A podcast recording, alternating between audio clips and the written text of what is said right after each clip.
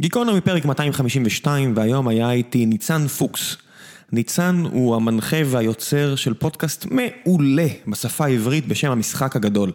אה, המשחק הגדול עוסק בגיאופוליטיקה וכל פרק ניצן לוקח נושא אחד, או סדרה של פרקים, לוקח נושא אחד ומביא אותו לדרגת אה, אומנות עם ו', כאילו craftsmanship, שלא רואים כל כך בשפה העברית. זאת אומרת, אם אתם אוהבים את הנושאים האלה של גיאופוליטיקה, של אה, מהלכים גדולים של רוסיה וסין וארה"ב וישראל ואירופה ואפריקה ואיפה שלא קורה בעולם ולמה זה קורה, ואתם קוראים את זה פה ושם בעיתונות הישראלית, אתם רגילים לרמה מסוימת.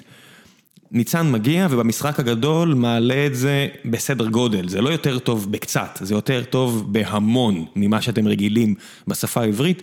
אה, אני הבאתי לניצן גם בפרק את המחמאה פחות או יותר הכי גדולה שאני יכול להביא למישהו שעושה פודקאסט כזה, שמבחינתי זה מאוד מזכיר את אה, מה שדן קרלין עושה, שזה, מי שמאזין לפודקאסט הזה יודע עד כמה אני אוהב את התכנים של דן קרלין. הייתה לי שיחה כל כך כיפית, כל כך נהניתי לדבר עם אה, ניצן, כי זה באמת דברים שאני מאוד מאוד אוהב. הסגנון בשיחה הזה היה כמו שאתם אה, מכירים אה, ואוהבים או לא אוהבים מגיקונומי, זה כלל הרבה פתיחות סוגריים, רצנו, קפצנו, איזה סגנון קצת הקטי, קצת, בוא נגיד זרם תודעה. אני אוהב את זה, יש לזה את האפיל של זה, אבל שוב, המשחק הגדול. זה מאוד שונה מאיך שפרטים של גיקונומי נשמעים, תשמעו את הפודקאסט הזה עם ניצן, אני מאוד מאוד ממליץ ותראו אם אה, בא לכם עוד, אני מאוד ממליץ, אני אשים גם לינק לפודקאסט שלו, חשוב לתמוך ביצירה אה, עברית אחרת. ומלבד אה, הפודקאסט הזה אני רוצה להזכיר לכם שגיקונומי זה חלק משפחה של פודקאסטים, שכוללת גם את ציון שלוש, שבה יוני נמרודי, איציק ששו ואני, ואורחים אחרים מדי פעם, מדברים על כדורגל ישראלי. העונה תכף נסגרת, אבל אנחנו אה, עושים את השטויות שלנו ונהנים, הרבה דברים אה, קומיים. אה, זה פודקאסט לא הכי רציני, אבל אנחנו עדיין עושים את זה מתשוקה ואהבה לכדורגל ישראלי. ובכל יום נתון, שבה אוריאל דסקל, עמית לבנטל ופרשני הספורט הכי טובים בארץ, ולעיתים רחוקות גם אני, מדברים על ספורט עולמי. ושם זה הרבה יותר רציני ועמוק, ויש את דף הפייסבוק לשתי הפודקאסטים האלה, גם לציון שלוש וגם לבכל יום נתון, ואנחנו מנסים אה, להביא משהו חדש לתרבות הספורט ותקשורת הספורט אה, בארץ, מאוד חשוב לנו ברמה האישית. אז זה זה, אז בכל יום נתון, ציון שלוש, המשחק הגדול, ועכשיו גיקונומי, פרק חדש, ניצן פוקס, תהנו.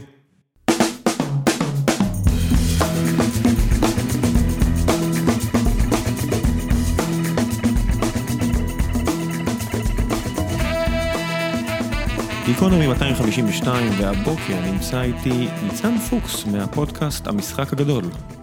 בוקר טוב. מה העניינים? בסדר גמור. אה, למי שלא אוהב היסטוריה או מכיר, אה, המשחק הגדול זה אחד מהשמות היותר אה, מתאימים נראה לי לסוג התוכן שאתה מתעסק בו, גיאופוליטיקה, כן. תככים ומזימות בקרב מנהיגי עולם. לא יודע אם תככים ומזימות בקרב מנהיגי עולם, אלא המשחק שמעצמות משחקות כדי לנהל את העולם. זה משהו אה, שאני תמיד בקונפליקט לגביו, כי כשאתה חי את הרגע, הנטייה היא מאוד אה, ברורה לבודד את זה לאנשים ספציפיים, זאת אומרת, שי ג'ינפינג, סין, פוטין, רוסיה, טראמפ, ארה"ב, ביבי, ישראל, ואז אתה קורא ספרי היסטוריה, ואתה רואה כמה אינטרסים היו פזורים מסביב על כל החלטה. אה, בעלי הון אה, או הוצאות ספרים, או הוצאות עיתונים מוציאים את ארה"ב למלחמה בפיליפינים ובקובה, וטדי רוזוולט על הג'ינגואיזם שלו, מי תדלק אותו, אתה מבין מה אני מתכוון? כן, כן, יש אבל, אני חושב, משהו שאנחנו פחות מתעלמים ממנו, משהו שאנחנו יותר מתעלמים ממנו כשבתור אנשים מודרניים, בטח חיים במאה ה-21, זה שבסוף ההחלטות שלנו נתונות בתוך איזושהי תבנית. תקראו לזה גורל, תקראו לזה היסטוריה. והתבנית הזאת היא בסוף מכתיבה לך את המגבלות של ההיצע אפשרויות שלך. כלומר, נכון שבנקודה הקונקרטית פוטין ניצל אה, את מלחמת, את, או מרי אזרחי באוקראינה בשביל לקחת את חצי האי קרים. אבל הסיבה שהוא החליט לקחת את חצי האי קרים הייתה מפני שהגיאו-אסטרטגיה של רוסיה מדברת על אה, השגה של מים חמים. כן, הבעיה הרוסית הגדולה זה שיש יותר מדי שטח ויותר מדי מים קפואים, כן, הם, הטעות שלהם במקום להתפשט דרומה, הם התפשטו מזרחה לתוך סיביר. אתה מבין, טעות שלהם, ווייז שלהם, תדבר כבר פטר הגדול, מאה ה-18. לא, פטר, פטר הגדול דווקא, פטר הגדול הוא דוגמה פנטסטית, פטר הגדול דווקא רצה להתרחב מערבה, כלומר, הוא במלחמות הצפוניות השיג את ה... אה, המדינות הבלטיות. כן, בגלל זה הוא שם את האימפריה שלו בעצם הכי צפון שיש. לא, על- בסדר. על גבול פינלנד כמעט. נכון, אבל סנט פיטרסבורג עדיין שוב גישה למים, קפואים כן. חלק מהשנה, כששוב כל הזמן המטרה וההבנה זה שהייתה לנו התרחבות, התפשטות מזרחה, שגם את זה אנחנו יכולים להבין. בואו נזכור, כן, אם אנחנו רגע מדברים על אה, רוסיה, הבעיה הגדולה של רוסיה זה שהיא תקועה במישור, היא תקועה במישור הרוסי הגדול, ובמשך רוב שנות קיומה היא תמיד הייתה מותקפת מכל מיני כיוונים, אם זה מהמונגולים, כן. אם זה מהשוודים אה, הוויקינגים, אם זה מהגרמנים, הצרפתים, ותמיד המטרה של רוסיה הייתה לנסות ולהרחיק את הגבולות הגיאוגרפיים שלה מהלב שלה. כדי לא להילחם על הלב. כדי ש- לא להילחם על הלב. כי פעמיים היה קרב על מוסקבה, ופעם שלישית כדאי שלא תהיה. כן, אנחנו, אבל אנחנו צריכים ללכת אפילו יותר אחורה, בואו נזכור את המונגולים שמגיעים מתוך הערבות של מרכז אסיה, עולים על מוסקבה, ובמשך מאות שנים בעצם עושים אה, עד טרור. לרמת ה- אה, השם שניתן להם הם- הצאצאים שלהם בעצם נקראים טטרים, על כן. שם הרע של הסוס- שהסוסים עשו. אה, המונגולים מגלגלים בשטיחים את הנסיכים הרוסים. כן. ובעצם משנים את ההיסטוריה לעד מהבחינה הזו, בעצם מכניסים את כולם לאיזשהו תלם של מסתכלים תמיד אה, ימינה, אם אתם מסתכלים מלמטה, זאת אומרת מזרחה, כן. מי, מי, מי יבוא לסוס משם? נכון, מודאגים, ולכן, שוב, אני אומר, הטעות שלהם, אנחנו מבינים גם את ה... למה הם התפשטו מזרחה, הם התפשטו מזרחה בשביל להשתלט על הלב של אירואסיה, כן? על המרכז הזה שהוא המקום של כל העמים הנבדים. אם אה, זה המונגולים, אם זה הפרסים, אם זה הטורקמנים, כן? הטורקים שלנו היום לא הגיעו מפה, הם לא ערבים, הם הגיעו מהמרחבים של מרכז אסיה, בתור העמים הטורקמנים. אז הם התפשטו מזרחה כדי להשתלט על אותם מרחבים, אבל כאשר הם התפשטו מזרחה, הם עדיין נשארו באותם אה, קווי רוחב של אה, מזג אוויר ארקטי. כלומר, יש להם, נכון שיש להם קו חוף ענק בצפון סיביר, אבל הוא קפוא כל השנה. אז עכשיו אתה תקוע, כלומר, אתה מעצמה יבשתית מאוד מאוד גדולה, הכי גדולה. אבל הגישה שלך לים היא מאוד מאוד מוגבלת. רק הים השחור, פיסת מים פצפונת, עכשיו, אז, אז יש לנו קודם כל את הים השחור, כן? שיש לנו את אה, יקטרינה הגדולה, הראשונה לקחת את חצי האי קרים, עכשיו פוטין לוקח אותו. יש לנו את החבלים בגיאורגיה, שהם לקחו ב-2008, שגם שם הם בונים בסיסים. יש לנו את העיניים שהם לוטשים על אה, אסטוניה, על המדינות הבלטיות. ויש לנו גם את ההצבה של כוחות, אם זה בסוריה, אוקיי? אם אנחנו מדברים על נמל טרטרוס, אם, אה, טרטוס, סליחה, אם זה במצרים, יש להם קשרים מאוד אה, טובים שם, יש להם קשרים מאוד טובים בסודאן, קשרים מאוד טובים באלג'יריה, וכמובן, אני חושב, האירוע הכי גדול של השנה, שאם הוא לא ישתנה, יכול, אפשר להכריז על 2019 כשנה היסטורית, ההצבה של כוחות רוסים בוונצואלה, ולא משנה אם זה בגלל אימון, בגלל שיש איזה הסכם, הרוסים הציבו ב-2019, כמעט 200 שנה אחרי דוקטרינת מונרו, כוחות בהמיספירה אז, אז המערבית. בוא נעצור, בוא נכניס אנשים פנימה, כי קפצנו ישר לגיאופוליטיקה עולמית. אה, כוחות רוסים, הכי, ונצואלה, מדינה שיחסית מאוד קרובה לארה"ב, פעם אחרונה שהיו כוחות רוסים צמודים לארה"ב העולם כמעט נחרב, אה, מפרץ החזירים, קובה, אה, ג'ון אפ קנדי, אנחנו מדברים עכשיו כמעט 60 שנה לאחר מכן, הרוסים מציבים כוחות בוונצואלה, דוקטרינת מונרו על שם הנשיא האמריקאי אה, מונרו, שזה, שדגל ב... דגל בככה שההמיספירה המערבית תהיה נקייה מנוכחות אה, זרה של מעצמות זרות, כלומר ארה"ב תגן על האחיות החלשות שלה במרכז אמריקה ודרום אמריקה, אה, ותוודא שהיא המעצמה היחידה בהמיספירה המערבית. אז הנה, אפילו זה, עם עם מה שפתחתי, אתה יודע, שאתה קורא למשל את ההיסטוריה העממית של אה, של אה, אז, אז אתה רואה שם את כל האינטרסים העסקיים אפילו שדחפו כן. לכיוון הזה, כי הרי יש כל כך הרבה עסקים מהתעלה בפנמה ועד ל- למט- למ- למטעים שהרימו שם וכל המשאבים שלקחו משם. כן. אה, אתה יודע, זה הכל מתערבב הרי בסופו של דבר. נכון, אבל היופי בארצות הברית, ואתה יכול לראות את זה גם בהרבה מדינות, שקודם כל הם מבינים את החשיבות של גיאוגרפיה, ומתוך הגיאוגרפיה אתה אחרי זה בונה את הכלכלה. כלומר, איך, בוא, אם נסתכל רגע על ההתפתחות של ארה"ב, אנחנו מדברים על 13 המושבות הראשונות בחוף, ה, בחוף המזרחי של ארה"ב, כן?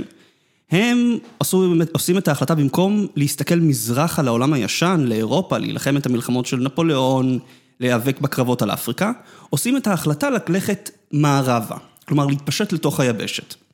אז הם מתפשטים לתוך היבשת, הם נלחמים במקסיקו, ומה שהם מקבלים בסביבות אמצע המאה ה-19, זה מדינה שהיא עכשיו יש לה גישה לאוקיינוס האטלנטי, יש לה גישה לאוקיינוס השקט, היא מוגנת מצפון על ידי קנדה. הם ש... אפילו לא ידעו על כמויות הנפט והזהב כן, וכל הדברים לא... שהם לקחו שם. אבל היופי זה שברגע שאתה יושב על גופי מים גדולים, ברגע שאתה יושב בנקודות אסטרטגיות, גיאוגרפיות חשובות, אתה כבר יש לך מקום הרבה יותר טוב.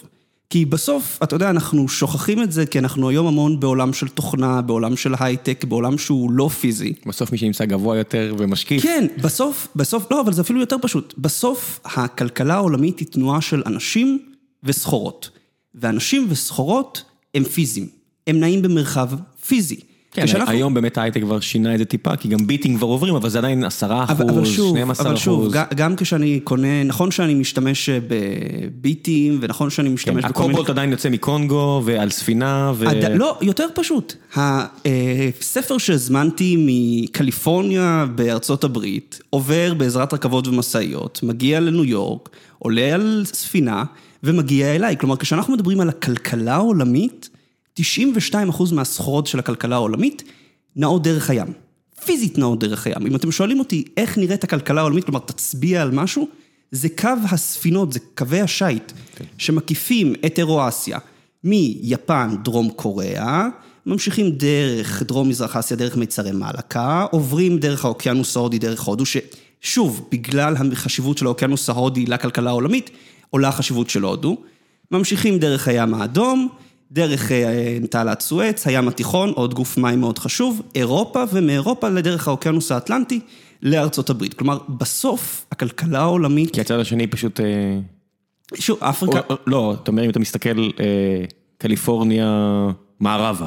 קליפורניה מערבה, היא גם, יש לנו את הנתיב שי דרך האוקיינוס השקט. שזה אבל... אלפי קילומטרים שבהם גם שם, הברית הרי פשוט מערבה שלה לא נעצרה הרי נכון. בסן פרנסיסקו. נכון. היא המשיכה לגואם, לפיליפינים, הוואי, מה שקרה עם הוואי למשל אפילו, שזה 4,000 קילומטר הברית, זה מטורף. כל מעצמה פחות או יותר לטשה עיניים לפוליפיניז'ים האלה שאף אחד אפילו לא יודע מאיפה הם הגיעו לשם. כן. זה הרוסים וזה האמריקאים וזה בסוף נהיה חלק מארצות הברית לפני מאה ומשהו שנים, אני זוכר.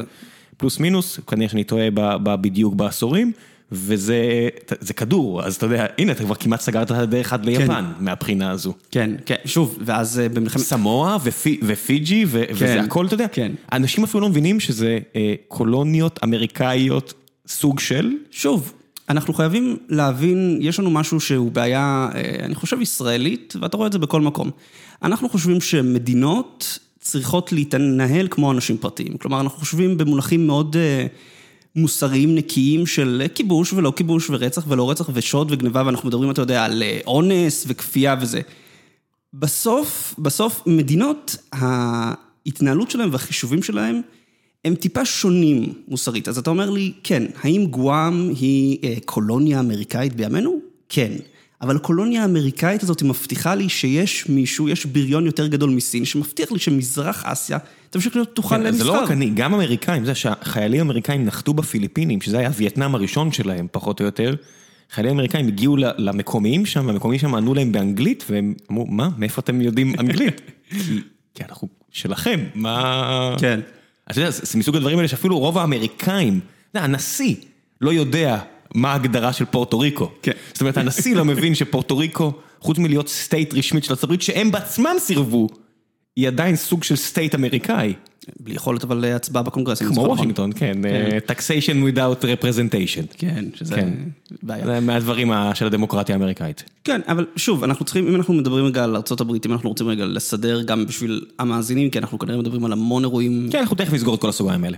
קופצים, אז מה שאפשר להגיד, מה שהבטיח את העלייה של ארה"ב, כן, אני שואל את זה, מה הפך את ארה"ב למעצמת על? כלומר, זה לא שהיא פתאום, הופ, צצנו 300 מיליון איש, יש לנו את הכלכלה החזקה בעולם, אנחנו גם הכוח הצבאי הכי חזק בעולם. זה לא קרה ככה. מה שקרה, ואנחנו יכולים להגיד את זה שזו הנקודה של העלייה, זה שבסוף המאה ה-19, במלחמת ארה"ב-ספרד, הם נלחמו נגד האימפריה הספרדית, נגד הקולוניה האחרונה שלה, שזה קובה, שהייתה בים הקריבי, העיפה אותה משם, כבשה גם את הפיליפינים, ואז היא בעצם נקטה את כל המספירה המערבית מכוחות זרים, הבטיחה את השליטה שלה בים הקריבי, שאם אתה שולט בים הקריבי, אתה שולט גם בשני החופים של ארה"ב, כי once מישהו זר יושב בים הקריבי, יש לו את זה כבסיס נוח להגיע עכשיו לחוף המזרחי, דרך תעלת פנמה, להגיע לחוף המערבי. כלומר, יש מאוד חשיבות גדולה לבסיס של הכוח של ארה"ב לשלוט בים הקריבי. אז ברגע שהם שלטו שמה, הם היו עכשיו מוכנים, ברגע שבו אירופה קורעת את עצמה לגזרים בשתי מלחמות עולם, להתחיל ולשלוח את הכוחות. והיום, כשאנחנו מדברים על הכוח האמריקאי, מה נותן לאמריקאים את הכוח הזה?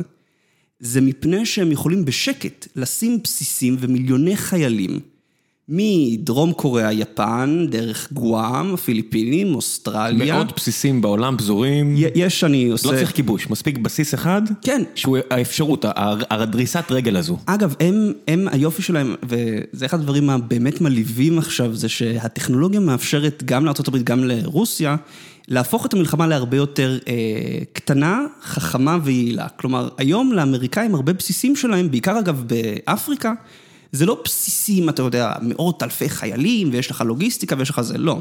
יש לך מה שהם קוראים לזה לילי פדס. זה בסיסים קטנים, שבעיקר המטרה שלהם זה לתת לוגיסטיקה, או להתקפות מל"טים, או לפעילות של כוחות מיוחדים. שזה קורה כל הזמן, בלי הפסקה, בכל העולם, כל ה... מאז מלחמת העולם השנייה, האמריקאים... בעיקר סומליה, בעיקר סומליה מסכנים.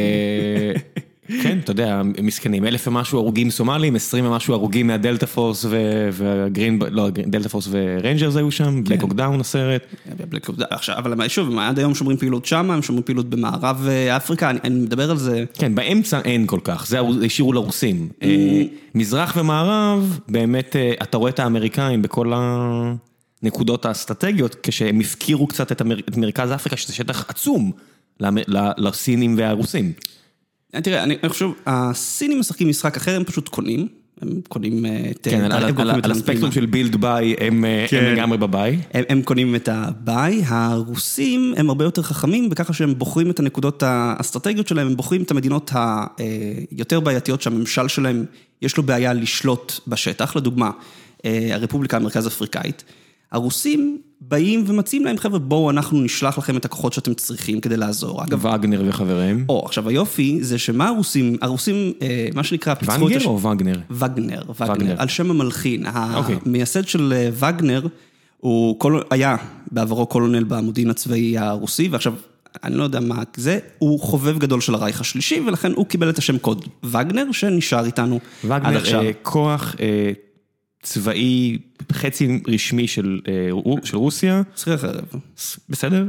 עם קשרים כאלה ואחרים לכוחות המיוחדים הרוסיים, עובדים בכל העולם. האמת היא, אנחנו צריכים, כדאי רגע לשים הערה ולעזור רגע למאזינים, כשאנחנו מדברים על רוסיה, המבנה הוא מאוד לא ברור, כלומר, כשאתה אומר כוחות מיוחדים, עכשיו חבר'ה חושבים שהם ממש יושבים כאילו מתחת לצבא.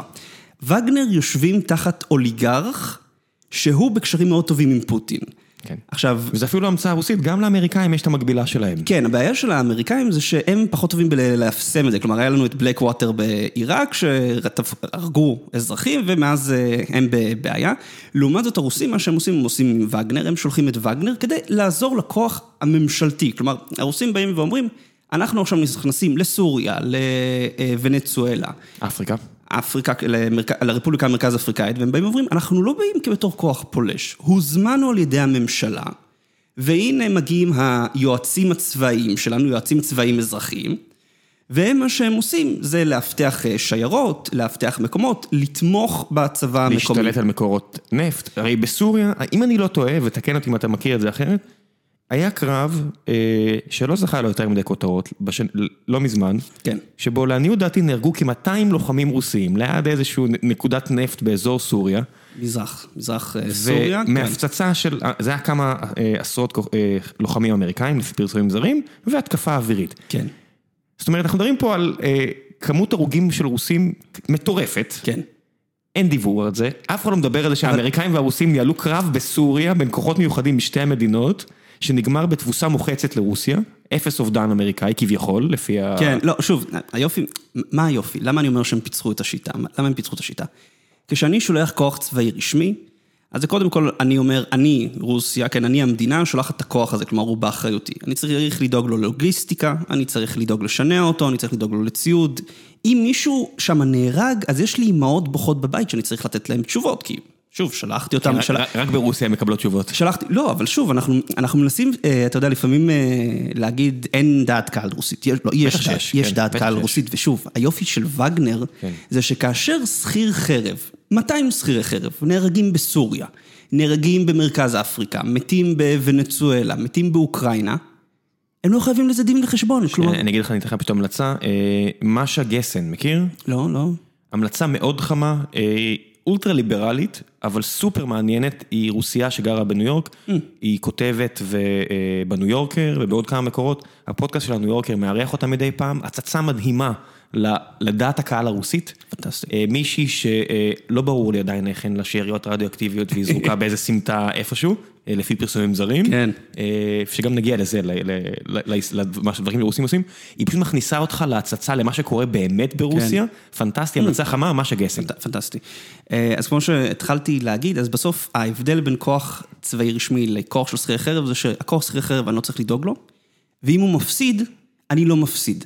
רוסיה הפכה את הנושא הזה של התערבות צבאית זרה לאנטי שבירה. זה מושג מטלב, אנחנו יכולים להיכנס לזה עם אה, טליב, אה, נסים. נסים טלב, ברבור שחור, אה, כן, נגיע גם לזה. כן, אז אה, הם הפכו את זה לאנטי שביר, כלומר, הם מרוויחים רק אם הם מצליחים. אם הם מפסידים, הם לא מפסידים גם. זה מדהים, כאילו, אני, מוריד בפניהם. כן, במטריצה של תורת המשחקים הם סבבה. חד, משמעית, חד משמעית. את ה- אין את השורה של הפסד. אין את השורות זה. יש ניצחון משמעותי וניצחון, כן. ולא ניצחון. כלומר, תקשיב, גם מה, מה הם עושים? בסוף, מה, מה הם עושים? איך הם מגייסים את האנשים האלו? מחפשים כל מיני כפרים, אה, אנשים שלא לא היו מרוויחים טוב ברוסיה, ואומרים להם, אה, בחור, אתה רוצה להרוויח משכורת פי שתיים, פי שלוש ממה שהיית מרוויח פה בחודש? כן, אני כמובן. אספר לך סוד, גם הכוחות האמריקאים המיוחדים לא מגיעים מסן פרנסיסקו וניו יורק בדרך כלל. חלקם, חלקם, אבל יש ייצוג יפה, יש ייצוג... כן. אה, טקסס אה, נותנת את ה... כן. אתה יודע, זה כמו ה-SAS, שהוא האנגלי, שהוא 95% סקוטי. כן. כל מיני כאלה. לא אבל? לא, אבל שוב, מבחינת הייצוג אה, של אה, חברות. של קבוצות סוציו-אקונומיות, הצבא האמריקאי כן מייצג. כלומר, היחס באוכלוסייה הוא גם היחס בצבא. נכון, אני- כי זה גם קשור ל... תרבותית, הלוגו הזה של אה, של הנייבי סילס האמריקאי, הקלשון, נהיה פחות או יותר אה, מוכר ספרים מספר כן, אחד. ו- אלוהים, הם כל כך נוראים. אה, כן, אין יותר סוד. How, to defeat your enemy and success in your morning routine. שתבין, אפילו אחד מהספרי ניהול, ואני, ניהול וניהול טכנולוגי בפרט, זה אחד מהנושאים שהכי קרובים וחשובים, בוא נגיד, לדיי ג'וב כן. שלי, אה, ואני טוחן את הספרים האלה כמעט אחד בחודש. כן. Extreme Ownership, שני קצינים מה- מה Navy SEALs, באמת יותר מוצלחים, אפילו אה, נתנתי פה אה, המלצה חמה פה, כן. אבל היכולת, כאילו היכולת שלהם למנטז אה, מלשון מוניטיזציה, ולהיכנס לחברה הנורמטיבית מהכוחות המיוחדים, זה משהו שלא קיים כל כך ברוסיה. לא. אה, אני לא חושב שהם גם מתייחסים לזה, אני, אני לא חושב שיש יותר מדי אה, הייטק ויזמות ברוסיה, כלומר, תתקן אותי לא, מה שאני מכיר לפחות מבחינה כלכלית הם יותר מבוססי משאבים וכאילו... יש, יש את ינדקס, יש כל מיני חברות רוסיות, אה, אה, לפי פרסומים זרים גם פה יש משקיעים, כאילו, כביכול כאלה ואחרים, אבל אה, אה, כן. גרגורי רוסי? לא. לא, לא, לא, לא, לא, לא, זה אנשים, אה, יש שם יזמים. אוקיי. יזמים טכנולוגיים פרסט נוטש, החבר'ה שעשו את קונטקטה, והחבר'ה שעשו את ינדקס, עדיין יש הרבה מוחות רוסים, הבנתי. יש שם כסף בסנט סנט פטרבורג ומוסקבה, שאר, אתה יודע, כן. האמת שיש עוד כבר עיר, אבל... אה, ויש, ויש את ה... אתה יודע, הם חולשים על כמות משאבים כזאת, שיש כסף, אתה מבין? ומישהו צריך להתברג לנקודות האלה. אבל זה לא כמו בארצות הברית, המספר הזדמנויות מצומצם, וכמו שאתה אומר, צריך ללכת לכפרים החשוכים האלה. כן, לקחת את האנשים, לזרוק אותם שיעשו את האבטחת אה, שיירות במרכז אפריקה או בסוריה, ואם הם מתים, איי איי איי, לא נעים, אבל שוב, כן. המשרד החוץ לא חייב לתת אה, שום תגובה, כאילו הם גם יכולים להכחיש לחלוטין כאילו את המעורבות שלהם, כאילו, והם עושים את זה. כמובן שהם עושים את זה. רשמית רוסיה לא... רוס- רוסיה, כן, בוונצואלה, בגלל שיש להם איזה חוזה טכני שהם סגרו לפני המון שנים, ופתאום הם החליטו לממש אותו בדיוק כשהאמריקאים אה, מדברים על אה, פלישה צבאית, ויש לנו את וגנר בסודאן, ויש לנו את וגנר ב... ונצואלה זה, זה הסוריה החדשה מהבחינה הזו. אני לא יודע אם ונצואלה תהיה הסוריה החדשה, מפני שהאמריקאים עושים משהו שהוא מאוד חכם, הם בונים את דעת הקהל והם בונים קואליציה אזורית, כדי שתתמוך בהם ברגע שבו או גווידו יתחיל אה, לירות, או כאשר תהיה איזושהי קואליציה שתפלוש לשם, או כאשר האמריקאים יחליטו שהם אה, מסיימים את הבסטה. כלומר, הגיאופוליטיקה בוונצואלה כרגע, בוא נעשה קצת סדר ונסגור, נתחיל לא לפתוח סוגריים, בוא נתמקד נגיד בוונצואלה. אה, שני מועמדים כרגע, מודור ו... גווידו. וגווידו. מדינות האזור ממש מתחלקות בתמיכה לכאן או לשם. רוסיה הגיעה כביכול, ותכף זה יהיה יותר ברור כדי לשמור על השלטון הקיים, למרות שכבר הם אה, מגדרים את הסיכויים שלהם ונותנים לאופוזיציה ככה סימנים.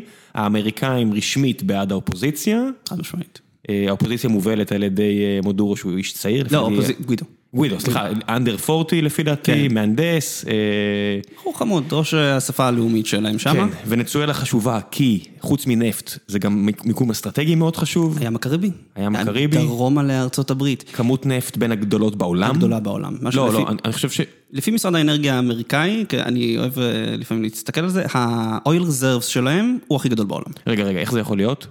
נפט. הרי יש גם, אה, רשמית, אם אני לא טועה, יש את החולות נפט בקנדה, שאם אתה רוצה להשתמש בהם, אז קנדה הופכת להיות ראשונה, יש את רוסיה. יש ויכוח- יש ויכוח, וזה עכשיו אחד השיחות היותר אה, מעניינות בנוגע לתעשיית אה, מהפכת הפצלים, shale... אה, fracking, כן. fracking, fracking ו shale.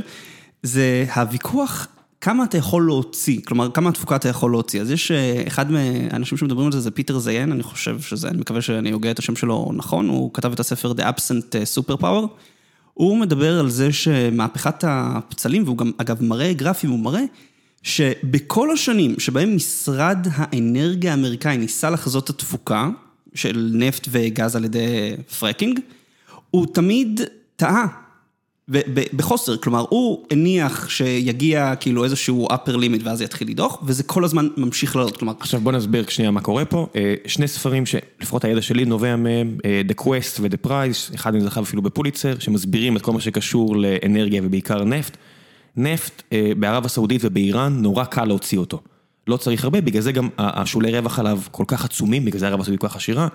להוציא חבית נפט בערב הסעודית עולה איזה עשרה דולר, חבית נפט עולה 60 דולר, רווח עצום.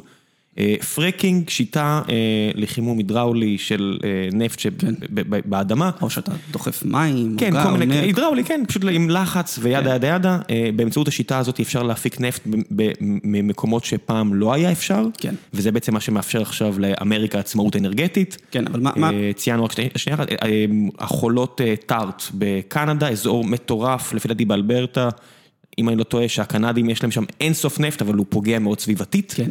ויש את מה שנקרא offshore drilling, שזה עוד משהו אפשרי, שאנחנו רואים את זה קצת פה עם הגז. כן. והמקום הכי פורה פחות או יותר זה האזור הזה של המפרץ, אה, the Gulf of Mexico, כן. שזה גם קשור לאותו אה, אזור של נפט שוונצואלה כנראה חולשת עליו, אם אני לא טועה, וזה באמת מהגדולים בעולם. אז חזרנו, סגרנו, ונצואלה מקור נפט מטורף. כן, אבל אגב, רק, רק בתור הערה אחרונה, אקסון... גם רוסיה דרך אגב, מן הסתם. כן, רוסיה, גז ונפט, כן. זה, זה כל הכבוד להם. אקסון מובייל אה, פרסמו לאחרונה שהם מתכננים אה, להפעיל שדה חדש בדרום ארצות הברית, והם מכוונים ל-15 דולר לחבית. כלומר, הם הולכים עכשיו לקחת את השל רבולושן ולשים אותה על סטרואידים. אה, אז יש למה לצפות, יש למה לצפות. כן. כלומר, אם הם מגיעים ל-15 דולר לחבית, הם יכולים להתחרות בערב הסעודית, כאילו, ככה. אה, אז כן, אז ונצואלה, המון נפט, היא נמצאת במקום אסטרטגי פנטסטי, כלומר גיאו-אסטרטגי מצוין, והמאבק עכשיו, ובעצם השאלה, זה האם האמריקאים יצליחו לפוצץ את אה, מדורו, כן, פשוט לקחת את הדבר, לקחת אותו, לקחת את כל המורשת הצ'אבזיסט הזאת ולהעיף אותה משם. הם עשו את זה רק כמאה פעמים בדרום ומרכז אמריקה במאה, כן, אבל- אני לא מגזים, באמת יש מאה ומשהו לא, אני- מקרים של כוחות אמריקאים. פרסמתי, פרסמתי, דיברתי על זה, גם יש אה, עכשיו, אה, העלו, מישהו העלה גרף מאוד אה, מעניין, כלומר של מספר ההפיכות וההצלחות שלהם, ואתה רואה שכאילו המון הפיכות בשנות ה-60, כלומר ניסיונות הפיכה, אגב, לא כולם הצליחו, לא כולם אה, הצליחו. הבעיה גם שלך היום זה שקודם כל, הם לא היחידים בשטח, כן, הם לא היחידים בשטח שעושים את ההפיכה. דבר שני, אה, הפיכה גם הפכה להיות הרבה יותר מורכבת, כן? גם הבעיה המרכזית בנוגע לוונצואלה, זה שבסוף אנחנו יכולים לדבר על צדק ואופוזיציה ומוסר ותקווה וזה. בסוף מי שמחליט מי יושב בשלטון זה מי שמחזיק באקדחים, אוקיי? המונופול הכי חשוב שיש למדינה כסטייט, זה כוח. זה כוח. זה, זה כוח, אגב, כוח פיזי אלים, כוח פיזי אלים. כוח פיזיאלי, עם כל השאר אפשר להפריט בתיאוריה. לא, אפשר, אפשר, לה- זה לא עניין של אפשר להפריט, זה אפשר. לקחת. כן, לא, אומר, ברגע שהפרטת את את- את המונופול על כוח פיזי, אנרכיה. אנחנו רואים את זה פעם אחרי פעם בהיסטוריה. כן. האמריקאים יכולים לתת לגוגל ופייסבוק לשלוט בכל המידע שלנו. בסופו של דבר, היכולת שלהם להגיד לגוגל עכשיו תתפרקו אלפאבית, תתפרקי ל-20 חברות, זה בגלל שבגוגל אין אקדחים. כן. זו הסיבה העיקרית. עדיין אין אקדחים. אין. לא, האמריקאים אף פעם לא... לא יודע. אתה יודע, הזכות למיליציה חמושה זה נמצא בחוקה, ועדיין. תראה, אנחנו, זה, זה, נורא, זה נורא מוזר לנו, אנחנו חיים בתקופה שהיא חריגה היסטורית, כן? המדינת לאום המודרנית של בירוקרטיה ריכוזית עם מונופול על כוח אלים, היא המצאה די חדשה, כן? אנחנו מדברים על 100, 200 שנה בערך, אוקיי? מאז האביב אה, המקורי, לא כן, הערבי, אביב- האביב אביב- האירופאי. אביב שוב, אפשר גם ללכת טיפה אחורה, צרפת לא משנה, הנקודה היא כזאת. המהפכה האמריקאית, המהפכה הצרפתית, הלאה. כן, אבל לא, לא, אני מדבר על רשליה, רשליה והמאה ה-17, זה סיפור אנחנו שוב פותחים... כן, אה, סוגרים, חזרנו. סגרנו, מה שאני רק אה, אומר, זה שאנחנו חיים בתקופה שהיא, של מדינות לאום שהן החריגה ההיסטורית, כלומר, רוב הזמן מדינות לא היו יחידות עם מונופול על כוח. אז אתה שואל אותי, האם אנחנו, כשאנחנו מסתכלים 30, 40, 50 שנה קדימה, אולי גוגל גם יהיה לה אקדחים? אני לא יודע, כן, כלומר... זה העלילה של רובוקופ. כן, כלומר...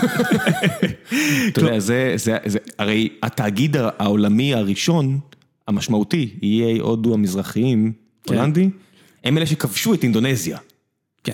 זאת אומרת, פעם, פעם המונופול על כוח לא היה, אה, זאת אומרת, כל מה שאנחנו רואים עם וגנר הרוסים, ועם, אה, לא בלקוק, איך קוראים להם? Blackwater. בלק ווטר האמריקאים, השימוש הזה בחברות פרטיות, כן. שיש להם צבא בעצם, שיש להם כוח צבאי, השבירה הזאת של המונופול של הכוח לגבי המדינה, כן. זה לא המצאה חדשה. נכון. ההולנדים עשו את זה הרבה לפני, וגם, וגם, כן. וגם לפני, ומלחמת 30 השנים, שוב, זה, זה סיפור כן. שאפשר לפתוח אותו. כן, אני אומר, אם, אם התחלנו בכך שהחלטות שבהן אנחנו רואים קורות היום, גיאופוליטיקה, המשחק הגדול, רפרנס כן. לאותו אה, מקרה במזרח אירופה שכולם... לא, היו- לא, לא, המשחק הגדול הראשון המקורי היה בסוף המאה ה-19 בין הרוסים, בין הצארות הרוסית ובין האימפריה הבריטית כן, להשתלט על אפגניסטן. אירופה. כן. אפגניסטן. אה, אפגניס- אפגניסטן זה לא היה על, על אוקראינה? לא, לא, לא, לא, לא. המשחק הגדול, מהו המשחק הגדול בסוף, בתכלס, הרי בוא, בוא רגע נחזור, נסגור רגע, אז מעגל. רק אגיד מה שמעתי ואז נחזור לזה, שבסופו של דבר אנחנו מדברים פה על תלמים שנחפרים, כל השיחה אותי, כן. על תלמים שנחפרים ומובילים אנשים בעמדות כוח לעשות החלטות. נכון. היכול, ה- ה- ה- המחשבה שלנו שהם בוחרים מה שהם רוצים, היא לא נכונה, כי יש בעצם תלם ארוך של היסטוריה אנושית שהוביל אותם לנקודה הזו.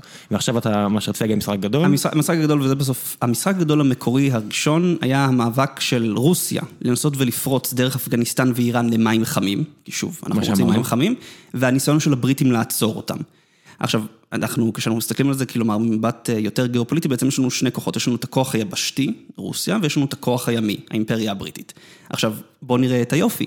המלחמה הקרה, כן, אותו דבר, יש לנו את הכוח היבשתי הגדול ברית המועצות, ויש לי את הכוח הימי הגדול ארה"ב, ששוב משחקים, כל המשחק של המלחמה הקרה, אתה יכול, ושוב, אני ממליץ אה, לכל מי שרוצה, כלומר, רגע לעשות סדר ולהרחיב, עשיתי הרצאה מבוא לגיאופוליטיקה, זה נמצאת ביוטיוב, אתם יכולים לחפש משחק גדול מבוא לגיאופוליטיקה, אז אני מדבר שם, אני גם מראה מפות, זה יעשה לכם המון סדר, אז כל המאבק של המלחמה הקרה, כל הנקודות חיכוך, זה בדיוק בנקודות חיכוך שבו הכוח היבשתי מנסה להגיע לים, והכוח הימי מנסה לעצור אותו.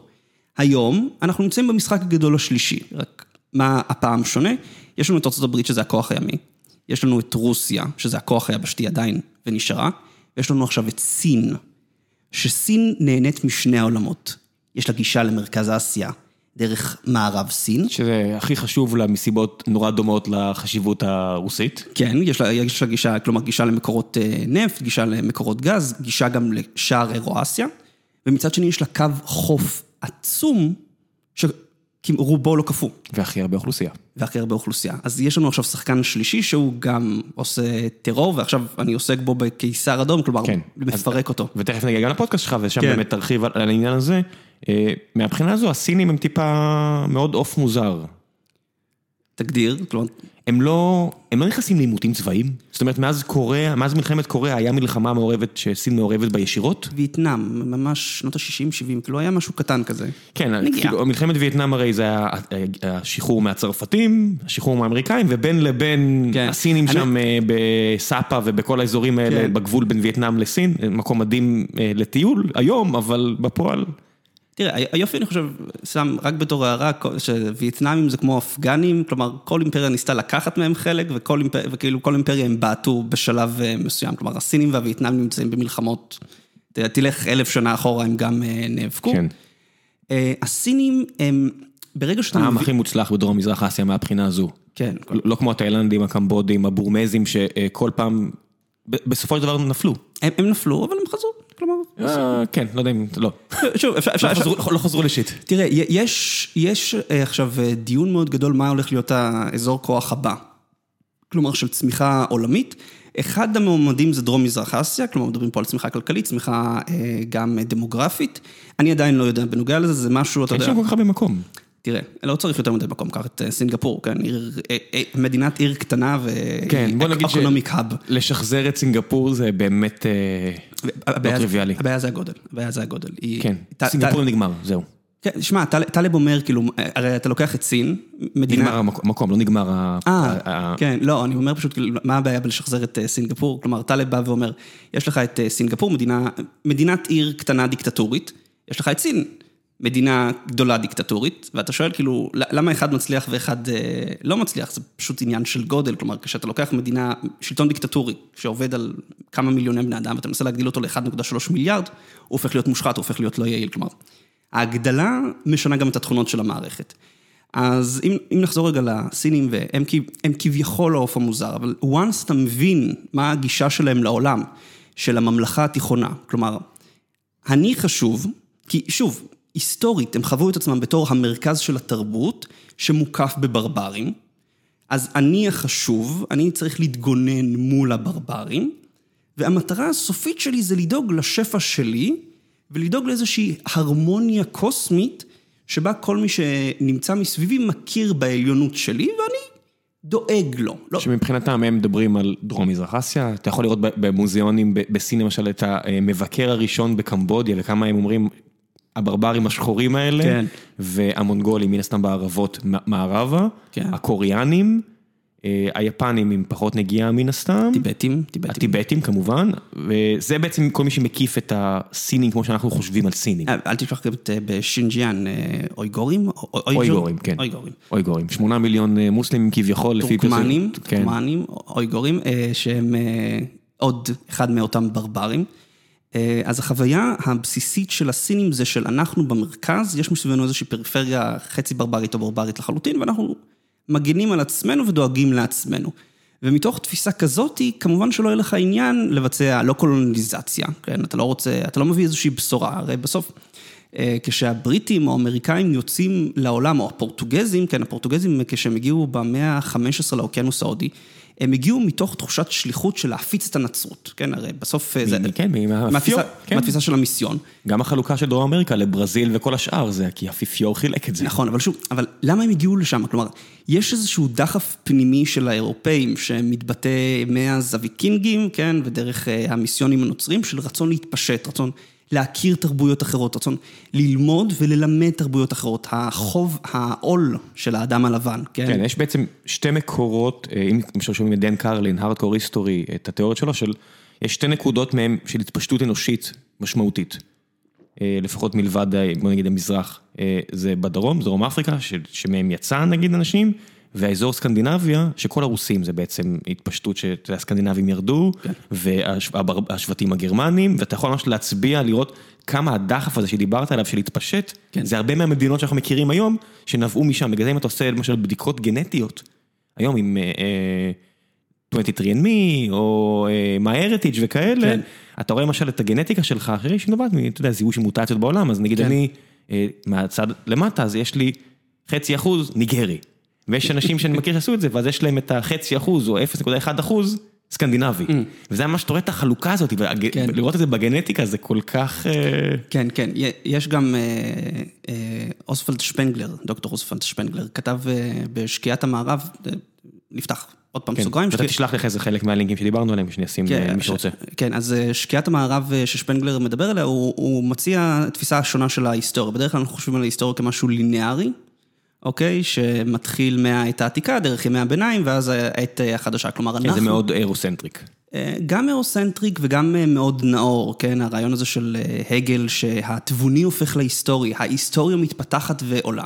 אז שפנגלר בא ואומר, חבר'ה, אם אתם חושבים שהיוונים הקלאסיים, שבשבילם מתמטיקה עסקה בגופים ממשיים, והמתמטיקה של דקארט וניוטון ולייבניץ, שמדברת על אינסוף ומרחב אינסופי ופונקציות, היא אותה מתמטיקה, התבלבלתם. כלומר, שפנגלר מציע תיאוריה שבאה ואומרת שההיסטוריה שלנו, זה לא ההיסטוריה שלנו, סליחה, ההיסטוריה בעצם בנויה מציוויליזציות. שנולדות, חיות ומתות בערך בסביבות של אלף שנה. אז היה לנו את הציוויליזציה הקלאסית, היה לנו את הציוויליזציה האירופאית, היה לנו את הציוויליזציה המקסיקנית, הסינית וכדומה. למרות שהסינים זה שלושת אלפים שנה כמעט רצוף, לא כביכול. יש, יש פה, וזה, וזה, שוב, זה אולי נושא אחר, אני לא יודע. ככה, זה, זה גיקונומי, אנחנו פותחים וסוגרים סוגריים. השם ישמור, אז הוא בא ואומר, תקופה, ציוויליזציה נולדת עם איזשהו רעיון, רעיון שנמצא בנשמה שלה, והיא מבטאת אותו לאורך הזמן, כלומר, היא מתחילה לבטא אותו באביב. ה mission statement. זה לא mission statement, זה הדרך שלה להסתכל על העולם ולתפוס את העולם. כלומר, היוונים תופסים את העולם כגוף, כלומר, הגוף הקונקרטי, כלומר, בשבילם היקום הוא מעגלים או כוכבים שנעים אחד מול השני בתוך איזשהו... ריק? לא, לא ריק, נו, אתר. אתר, נכון, מה שהיה עד המאה ה-19, מה שחשבו שאין ריק, יש אתר. אתר. כן, אז הם חושבים על... אתם מאמינים ברייקי, ואז אתה עדיין מאמינים באתר. אבל המאה ה-21, אתה יודע. כן, אז היוונים בעצם תופסים את הגוף, תופסים את המשהו הקונקרטי. הם אגב, היוונים, אנחנו מדברים, סליחה, יש לנו את היוונים, ואז יש לנו את הרומים, ויש לנו את זה. אז העולם ההלניסטי גילה את מנוע הקיטור. בתחילת האלף הראשון, אני חושב, המאה השנייה, המאה השלישית. אז הוא גילה את המנוע הקיטור, ואז הוא אמר כזה, אה, מגניב, וזהו. אנחנו לעומת זאת, כן, הציוויליזציה המערבית, מה שהוא קורא לה הפאוסטיאנית, על שם פאוסט של גוטה, היא לעומת זאת, כאשר גילינו את מנוע הקיטור, היינו כזה, holy shit, אנחנו יכולים לחבר את זה עכשיו לרכבות, ואז מנועים. מהפכה תעשייתית. אבל מה, מה בסוף העניין? אתה רואה ששתי תרבויות מגיעות לאותה תגלית, אחת לוקחת את זה כדי להתפשט בעולם, והשנייה בכזה, נחמד, לא מעניין. ואז הוא בא ובסוף, עכשיו נגיע, אני אגיע באמת לנקודה רגע שאנחנו פתחנו את הסוגריים, הוא מדבר על זה שהציוויליזציה הפאוסטיאנית, השאיפה שלה היא לאינסוף. שאתה רואה את זה מהקתדרלות, כן, הקתדרלות הגותיות הגדולות. לגמד בעצם, את האדם.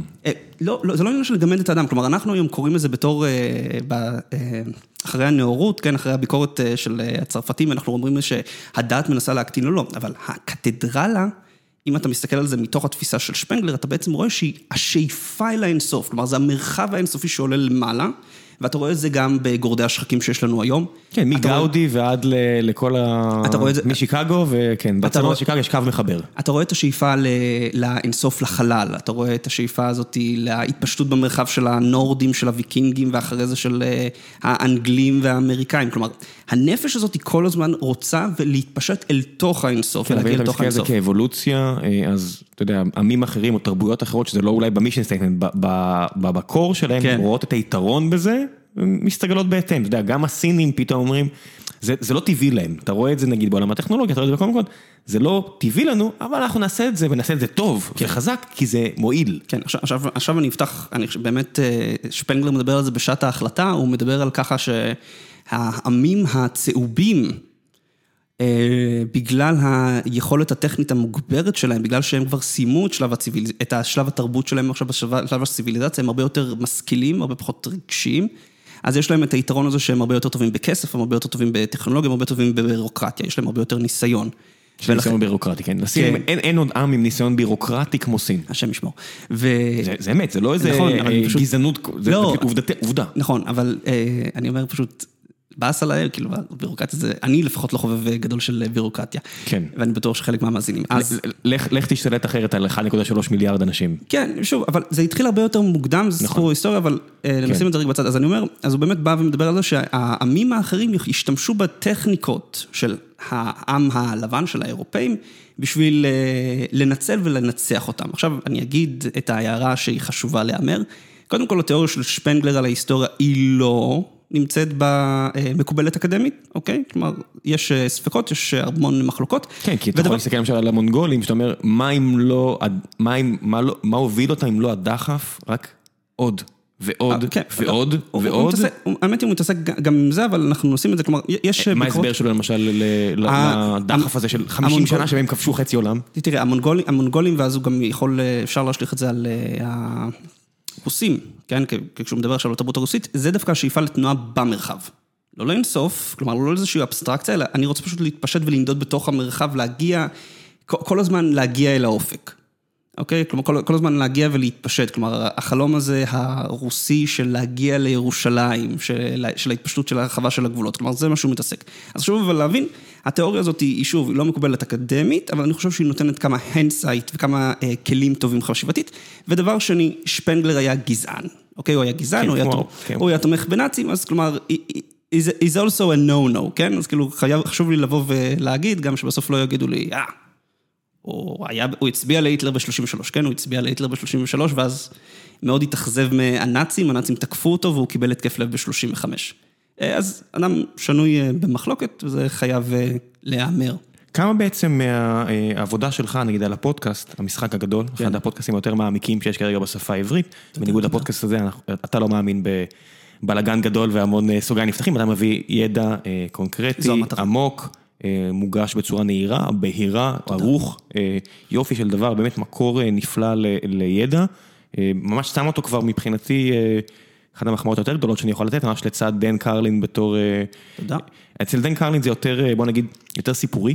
כן. אצלו, אתה יודע, בכל זאת שהוא ניגש לפרק, יש שם ביבליוגרפיה של 40-50 ספרים, אתה רואה שם, וזה... בגלל זה גם יוצא פרק פעם בחצי כן. שנה. זה יותר קרוב לספר מאשר כל דבר אחר. כן. אצלך זה באמת פודקאסט. אה, זה מידע אה, מוגש באמת בצורה נפלאה, ועד כמה באמת מה, אה, מה, שאתה, מה שאתה מגיש למאזינים, נובע באמת מאנשים שהם אוף דה גריד. זאת אומרת, טלב הוא באמת מוסכם על כולם. כן. אין, אין, אתה יודע. יפה שהגענו אגב לשלב הזה, הוא ב-2006, כשהוא פרסם לראשונה את ברבור שחור, איימו על חייו. אז... בסדר, איימו על חייו, אתה יודע, אבל ככה זה, בהתחלה הם מתכחשים, אבל יש כאלה שגם 60 שנה לאחר מכן... מתכחשים להם. לא מתכחשים, אבל אתה יודע, כן. הממסד לא, לא מקבל. כן. כי הממסד ברובו מאוד ליברלי היום, ויש רעיונות שאם אתה אפילו זורק אותם, אפילו לציין משהו כמו האנשים הצהובים. כן, לא, בגלל זה היה חשוב. יפסול אותך בכל מקום אקדמי. לי לא אכפת, אני, אתה יודע, פה... לא, אני לא מחזיק בדעות של, אני מקווה שזה ברור, אני לא מחזיק בדעות של שפנגלר על אה, גזענות ו... אפילו השיחה שאנחנו עושים, לא בטוח שאפשר לעשות אותה. הבנתי. באקדמיה. ואני, בגלל זה אני מבסוט שיש את המדיום הזה, שאני כן. אומר, אני לא אכפת לי מה אתם חושבים, כאילו, כן. אני אדבר, מי שרוצה שיאזין. נכון, לא, לא, זה חשוב לדבר, ואני גם פשוט אומר את הדברים בשם אומרם, כן? זה ככה, כן, הוא כותב את זה, the yellow people. כן. לא האוסטרלים אה, נלחמו נגד ההתפשטות הצהובה עד לפני שנייה וחצי, כן? בוא נתאפס. המדינה הכי ליברלית היום בעולם, בין הליברליות, דיברה על ההשתלטות הצהובה לפני שנייה וחצי, literally 20 שנה אחורה. נכון, שוב, זה לא, וזה לא ראוי, אנחנו פשוט צריכים, אני חושב, כן. להפריד בין אה, דיון אקדמי לבין תמיכה באיזה שהם כן, עמדות. רעיונות יכולים להיות מעניינים גם אם הם כן. מבחינתי כוללים בעיה. הטעות הכי גדולה זה לבוא ולהגיד שרעיון מסוים הוא קיצוני ולא לדבר עליו. כי ברגע שאתה לא מדבר על רעיון ואתה מגיב אליו באופן קונקרטי, אתה נותן לו את הכוח עכשיו להתחיל, קודם הוא אוכל בשוליים של החברה. ואז הוא מתפשט פנימה, ואז בסוף אתה מקבל אה, תיאוריית אה, כדור הארץ השטוח, או אה, סירוב להתחסן. כלומר, אתה בא, אם אתה אומר ואתה... לא הגענו לירח, כן, כן. כלומר, כלומר, אתה חייב לבוא ולהגיד, אני, הדעה הזאת היא קיצונית, אבל אני אתמודד איתה, כדי לדאוג שהיא לא תתפשט. זה פעם ראשונה בהיסטוריה ש... והנה אני הולך לזרוק עוד מילה, כמו, הצהוב, כמו המהפכה הצהובה, להגיד משהו סופר מתנשא. זה פעם ראשונה בהיסטוריה שהפלבס... מצליחים, אתה יודע, להכניס את הדעות פנימה, למרכז, האינטלקטואלי? יש... אה, ברומא זה הרי זה לא היה ככה. Mm. הפלבס קיבלו קונסול, הרגיע אותם? הפלבים בסוף הם אלו שהעלו לנו את אה, יוליוס קיסר. אה. לא יודע. תראה, כן? אתה יודע, הוא השתמש, הוא השתמש, יוליוס קיסר גם היה פופוליסט, כאילו... הפופוליסט, הבן אדם היה fashion icon, אתה יודע, אפילו זה שהוא הסתיר את הקרחת עם כן, העלים, כן. אנשים לא מבינים שזה אפילו היה, הוא הראשון שהסתובב עם הטוגות. הוא היה ממש fashion icon. תשמעו את הסדרה של דן קרלין שחקר מכל הכיוונים. אתה יודע, אתה חושב אלפיים שנה אחורה, בסדר, בני אדם היו נאצלים והכל, לא, גם הם היו, להם את האינסטגרם האודל שלהם. תראה, אני, אני יכול לתת המלצה חמה בדיוק על מה שאתה אומר. יש uh, ספר מדהים שנקרא uh, מרד ההמונים, The Revolt of the Masses. אה, יש לי עותק שלו, שלי ב-PDF שמצאתי איפשהו באינטרנט, אם אה, אתה מרגיש בסדר עם אה, מה שנקרא פיראטים. אפשר גם לקנות אותו באמזון. אני אשים את הלינק אוקיי. לאמזון. אז הוא כתב אותו חוזה אורטגה, הוא פילוסוף ספרדי, זה היה סדרה של מאמרים שהוא פרסם בין שני מלחמות העולם, והוא בא והוא שואל שאלה מאוד מאוד בסיסית. מה ההבדל בין התקופה שלנו היום, והוא אגב שואל את זה בתחילת המאה ה-20, לבין כל שאר ההיסטוריה. והוא פשוט מנתח באופן, ברמה הכי בסיסית, הוא קודם כל אומר, הרמה הבסיסית של החיים עלתה. כן, אם לפני 300, 400, 500 שנה, למלך היה שירותים בבית, ואני הייתי צריך ללכת לשדה, כן. כן, היום לי יש שירותים בבית.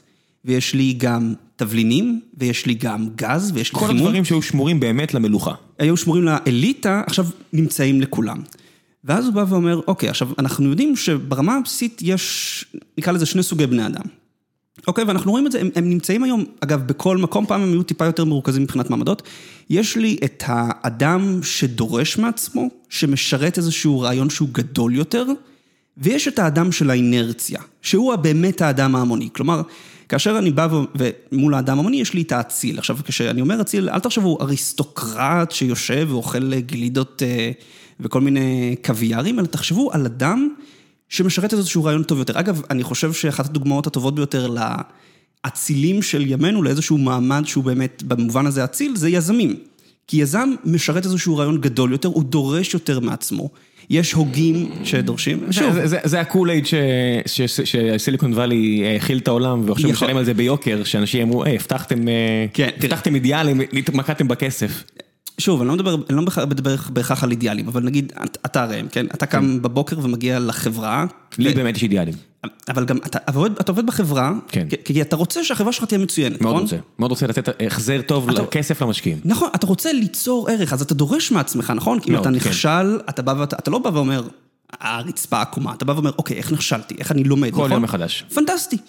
גם אני אותו מקובר, אני בטוח שגם הרבה מאוד מהמאזינים שלנו, אוקיי, זה באמת המאפיין של אדם שדורש. לעומת זאת, האדם ההמוני זה האדם שמה שהוא מוצא אצלו מרוצה. כלומר, אתה יודע, זה מישהו שקורא ככה בפייסבוק איזה כמה תגובות, וואי, חיסונים גורמים לאוטיזם. אני, אני שוב מתנצל שאני פשוט נתפס על הנושא הזה של ההתנגדות. לא, אין מה להתנגד, פשוט- זה זה משהו שהוא סופר חשוב. כן, הוא פשוט, הוא פשוט ממש מעצבן אותי, כלומר, אנשים נתפסים על, על, נגיד, על קוראים קצת מידע, כן, לא יותר מדי מברים, ואז אומרים, או, קיבלתי מסקנה, עכשיו אני נשאר עם המסקנה הזאת, אין שום אה, שאלה או ביקורת. ואז הוא אומר, אז עכשיו, ועכשיו, מה באמת מאפיין את הזמן שלנו? האדם ההמוני לפני 300, 400, 500 שנה, המציאות באה וסתרה לו. כלומר, הוא ידע שיש הבדל בינו לבין האדם האציל, הוא ידע שהמציאות היא קשה, כלומר, יש משהו שחייב עדיין בכל זאת להכריח אותו, כלומר, היה איזשהו קושי בחיים שלו, שבכל זאת גרם לו להבין שמה שיש בו בתוכו, זה לא מספיק. אני חייב לחלוק עליך, כי תסתכל היום, מי שעכשיו רוצה פלט ארפרס, ויש איזה אחלה סרט בנטפליקס, אני אשים לינק אליו, שמתעסק בתופעה, ומתנגדים לחיסונים, הם לא רק מקבלים איזה פיסת מידע וזה מספיק להם, הם יכולים לרדת down the rabbit hole, כמו שכל מי שרוצה, כמו שאתה עושה נגיד, שאתה בא לעסוק באיזשהו פרק, כמות המידע השקרי שיש להם לעסוק בו, ולהתרכז בו, ולחשוב שהם עושים מחקר, אתה חושב, אתה יכול לדבר עם מישהו שיכול לתת לך, למה לא נחתנו על הירח אלף... אה, כן, אבל- ת- אתה יודע, כל אחת, הכל מאוד שטחי. אבל זה הולך ו- ונבנה, זה, זה מגדל בבל של ידע שקרי. נכון, זה מגדל בבל של ידע שקרי, אבל שוב, זה נובע מתוך העובדה הזאת שמצאתי משהו ונתפסתי עליו, ועכשיו אני נכנס לתוך הידע שקרי. איך אנחנו אגב נמנעים מזה? כלומר, זה גם נכון לפלאט ארפרס, וגם נכון לתיאוריות קונספירציה, וזה גם נכון לכל ידע שיכול להיות ידע שקרי ובעצם להפוך להיות אובססיבי. תשאלו שאלה מאוד פשוטה. האם אני יכול לחשוב על איזושהי אה, תצפית שתפריך, תשלול את התיאוריה שלי?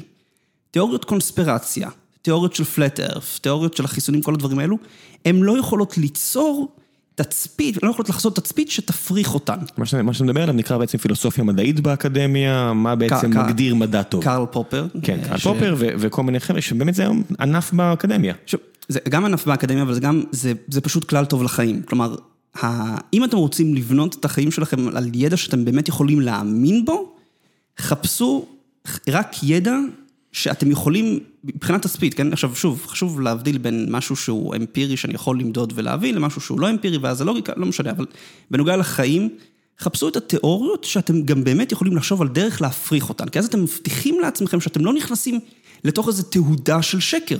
כלומר, זו הבעיה, נגיד, באופן כללי גם ביזמות זה הכלל אצבע של אל תרוצו ותרימו ותבנו, לפני שהדבר הראשון, תשתמשו ברוק ובוץ ומקלות ארטיקים, כמו שאנחנו קוראים לזה פה, כדי לעשות את הניסוי הראשון, כדי להוכיח את התזה שלכם, כן. רק אז תמשיכו לבנות. ו- ושוב, וחשוב אבל, וחשוב אבל שאם התזה נכשלת, לעצור. לעצור. כלומר, להכיר בזה שנכשלתם. Don't throw good money after bad one. נכון, ו- ואגב, ושהקטע של מאני פה זה זמן, שזה הקרנסי הכי חשוב. כן, וגם זמן לצערנו לא חוזר. כן. אז אה, זה הדבר הכי יקר. אז גם מה שאני לוקח בתוך אה, המשחק הגדול, וזה הנקודה מנחה בשבילי, כאשר אני בונה את ההסברים ואת התיאוריות וכל הדברים האלו, אני שואל את עצמי, אוקיי, ניצן, מה התצפית שתשלול את מה שאתה בונה? כלומר, כדי שאחרת אני לא אצור לעצמי תיבת תעודה, and go down the rabbit hole, ואתה יודע, ייצור תיאוריות שהן לא קשורות לשום, בשום דרך וצורה למציאות. אז שוב, האדם ההמוני, הוא עלה, אוקיי? אין לו עכשיו קושי, הוא יכול לדבר בכל מקום, הוא מפעיל, נכנס לדף הפייסבוק והוא הופך להיות הוגה דעות, הוא מעלה בווידאו והוא הופך להיות... הקול שלו, זה כמו שמישהו רשם לפני הבחירות, לא זוכר מי זה היה שהלך, אני חושב שאלונה ברקת הגיעה לשוק באיזשהו עיר. ונעמד מולה מישהו עם שן וחצי, מצטער שאני כזה סטריאוטיפ, אבל מישהו עם באמת literally שן וחצי בפה שלו וצורח לה משהו, ואיזה מישהו שהוא גם מועד הפועל באר שבע שמכיר אותו, שרשם, והוא באר שבעי גם, אתה יודע, הוא, הוא רושם, עצוב לי שלא ולעד היונת יש אותו כוח דמוקרטי. מצד אחד זה מקסים, mm. מצד שני, עם כל הכבוד, יש עם זה גם, לא. מסתכלת, זה, זה הכי יהיר, בסדר? מאוד, אני אומר, and yet, and yet, כשההחלטה הדמוקרטית מתבצעת, אתה יכול לחקור כמה שאתה רוצה, בסופו של דבר, תראה, זה רק כל אחד, one man, one vote, שזה אחלה, זה, זה, זה הכוח הדמוקרטי, אבל גם לחשוב מחשבות כאלה נהיה אסור. אני, אני, אני, אני אגיד משהו שזה חשוב אולי גם להגיד ולסייג, אני מאוד אוהב... חוכמת המונים? לא, מאוד אוהב את עם ישראל. מאוד אוהב, כלומר, כשבאים ולוקחים את ה... זה לא מיוחד עם ישראל, למה אתה לא, לא, אבל אני אומר, אני אומר, אני רוצה דווקא להתאפס פה ספציפית, כי אתה יודע, בסוף הרבה אנשים אצלנו היום, ובמיוחד אנשים שמשכילים יותר, אה, יש איזושהי נטייה לבוא ולהסתכל על האנשים הפשוטים יותר, כן, ההמונים עם השן וחצי, ולבוא ולהגיד, הם לא, הם לא כמונו, הם, הם לא מסכימים. אבל הם כמונו, זה פעם, כדי לקבל, אה, כדי לחקור, היית צריך להיוולד למשפחה הנכונה, כי אחרת אתה צריך להיות 18 שעות ביום בשדה, אחרת אין לך מה לאכול. היום הידע כל כך נגיש, ואם אתה באמת רוצה... המידע נגיש. הרבה נגיש. המידע נגיש. נגיש וזול. לא, אבל המידע נגיש. הידע, באמת ידע לקחת את המידע ואת הרעש ולהפוך אותו לאות, זה הרבה... אתה לא צריך ליצור אותו, אתה יכול לצרוך אותו, זאת אומרת... אתה יכול ליצור את הרעש. כן, אני מדבר, אני כנראה לוקח ידע, אה, מוריד אותו בדרגה, כי אני מוסיף לו רעש משלי, ומי שרוצה יכול לשמוע משהו שאמרנו וללכת ולחקור בעצמו. הוא יכול להגיד, אה, ראם טעה לגבי זה וזה וזה, כן. והנה, הנה ככה זה נכון. נכון. הידע, המפעל הידע האנושי הגיע לנקודה שבה אני, אני בעצם מסתכל על זה במובן טיפה הרש, אני אומר, התירוצים שיש לאנשים היום לא לדעת, הולכים ונעלמים. נכון, נכון. אבל... בגלל זה אני נהיה גם מהבחינה הזו פחות סלחן למי שמקשקש. כן. כי אני אומר, פעם באמת שהיית, לא היה ברירה. לא היית נמצא בשדה עכשיו 16, 18 כן. שעות, היית מת מרעב. כן. היום זה כבר לא ככה. אנשים נכון. אומרים, אני מסיים את היום העבודה שלי, ואני חייב לנוח, אז אני רואה את השטויות שלי ארבע שעות וזהו, ונגמר, כן. ואני אומר, זה בחירה שלך, אני מצטער. כן. זה בחירה שלך בסוף. נכון, נכון. ברוב המקרים. מה שאני אומר, הפריבילגיה שאני מתאר, היא נכונה לנגיד 60 אחוז מהאוכלוסייה, 50 אחוז. שוב. לא יודע כמה, אבל זה כמות עצומה של אנשים, שהיום יש להם את הפריבילגיה שלא הייתה אף פעם בהיסטוריה, לדעת. אנחנו צריכים, אנחנו צריכים לבוא ולשים לב פה למשהו שהוא מאוד חשוב שאנחנו מאבדים אותו, זה ש... לכל אורך ההיסטוריה, כן? גם, אני לא טועה, אברהם לינקולן ואדיסון, זה לא שהם, אה, שאתה יודע, 18 שעות ביום היה להם זמן אה, ליהנות, כן? הם עבדו, הם נולדו לתוך משפחות עניות, אבל הם עדיין למדו, הם לימדו את עצמם, אה, אחד ממציא, אחד עורך דין. כן. כלומר, יש משהו שאנחנו שוכחים, זה שיש אחריות אישית לכל אחד מאיתנו שנולד לבוא וללמוד ולשפר את עצמו, כן? ויש לנו אבל גם חשיבות בתור מישהו, בתור אנשים שעושים את זה, גם להראות ולהדגים ולהפיץ את זה עד כמה שאפשר לאנשים אחרים. אחד הדברים שאני מאוד שמח עליהם בנוגע למשחק הגדול, זה שהמשחק הגדול הוא גם מדבר לאנשים שלמדו יחסים בינלאומיים, כן, יש לי מרצים ליחסים בינלאומיים, יש לי דוקטורנטים ליחסים בינלאומיים שמקשיבים ומקבלים ערך, ויש לי גם תלמידי תיכון וחיילים, שיש להם את הצמא הזה לידע. ואני רואה זכות בזה שאני יכול לתת להם את, ה, את הידע הזה וגם ללמד אותם איך לבוא ולהמשיך ולהתפשט. כלומר, יש לנו חשיבות לבוא לא רק בשביל עצמנו, ללמוד, אלא גם ללמד אנשים אחרים איך ללמוד ולתת כן. להם את הדוגמה הזאת של הנה, אם אתה לוקח את עצמך בידיים ואתה באמת, רגע, ניגש לתוך העולם הזה של המידע, אתה יכול ללמוד וליצור לעצמך משהו. וחשוב לשים את ה disclaimer הזה, בניגוד לפעם, הידע היום לא מגובה על ידי אה, איזשהו... אה, דיאטי, אתה יודע, לא משנה באיזה אמונה אתה או לא, לא, לא הכל, אני אומר, אני, אני מסתכל כמעט על כולם במעט אה, ספקנות, זאת אומרת, כל מי שמדבר, אני אומר, אוקיי, סקרן אותי, בוא אני אלך לחקור בעצמי, כן. זאת אומרת, לא משנה מי נמצא מולכם, מי נמצא לכם באוזן, מי נמצא לכם בעין, זה רק עוד מקור מידע, נכון. זה מה שאמרת על התצפית. נכון. בסופו של דבר, אין מישהו מעליכם, היכולת ללמוד תמונה עכשיו, למי, למי זה יבוא יותר בקלות, למי זה יבוא פחות בקלות, למי זה ייקח יותר זמן, למי זה ייקח פחות זמן, אבל הפוטנציאל להשגת הידע נמצא אצל כולם. אתה עכשיו נמצא נגיד הרצאה שלך, כן. מישהו שומע את זה אומר, לא יודע, משהו שם אה, מרגיש לי לא הכי זה, לך תקרא. כן. לך תקרא, אל, אל תיקחו שום דבר כמובן מאליו. חד משמעית. זה, זה, הסלחנות הזאת כלפי מי שלא עושה את זה, אם אני מסתכל על מתנגדי חיסונים, אתה יודע, פעם אני אומר, אין מה לעשות, אתה יודע, זה מה יש, ואני אומר, לא, אני לא מוכן לקבל את זה יותר. זאת אומרת, כאילו, אתה יודע, היכולת להסתכל בסלחנות על איזה, יש איזה מישהי שכולם מסתכלים עליה עכשיו ב, ב, ב, בת, בקהילת כל, ה- כולם זה התעשייה, הקהילה, לא משנה במה אתה נמצא, אז יש איזה חבורה של אה, יזמים שמנהלים שם איזה פינג פונג עם איזה מתנגדת, אה, איזה מתנגדת חיסונים שהיא גם... אה, כל הקונספירציות שאתה יכול לחשוב עליהן, מסתכל אוקיי. על זה באיזשהו שעשוע, ואני אומר, לא, זה לא משעשע אותי אפילו. הפצת הבורות כמשימה לאנשים, זה מזעזע. זה מזעזע. אבל חשוב. יש לזה גם מחיר בריאותי. ברור, או כלכלי, או סתם ל- אישי. להכל. סתם אישי. זה... אין תירוצים יותר, אתה יודע, מהבחינה הזאת, זה מה שאני מחזיר אותך לספר הזה של לייף בבין, אותו יוצא Navy SEAL שדיברתי כן. עליו, נקרא Extreme Ownership. אחריות מלאה על האינדיבידואל בכל סיטואציה.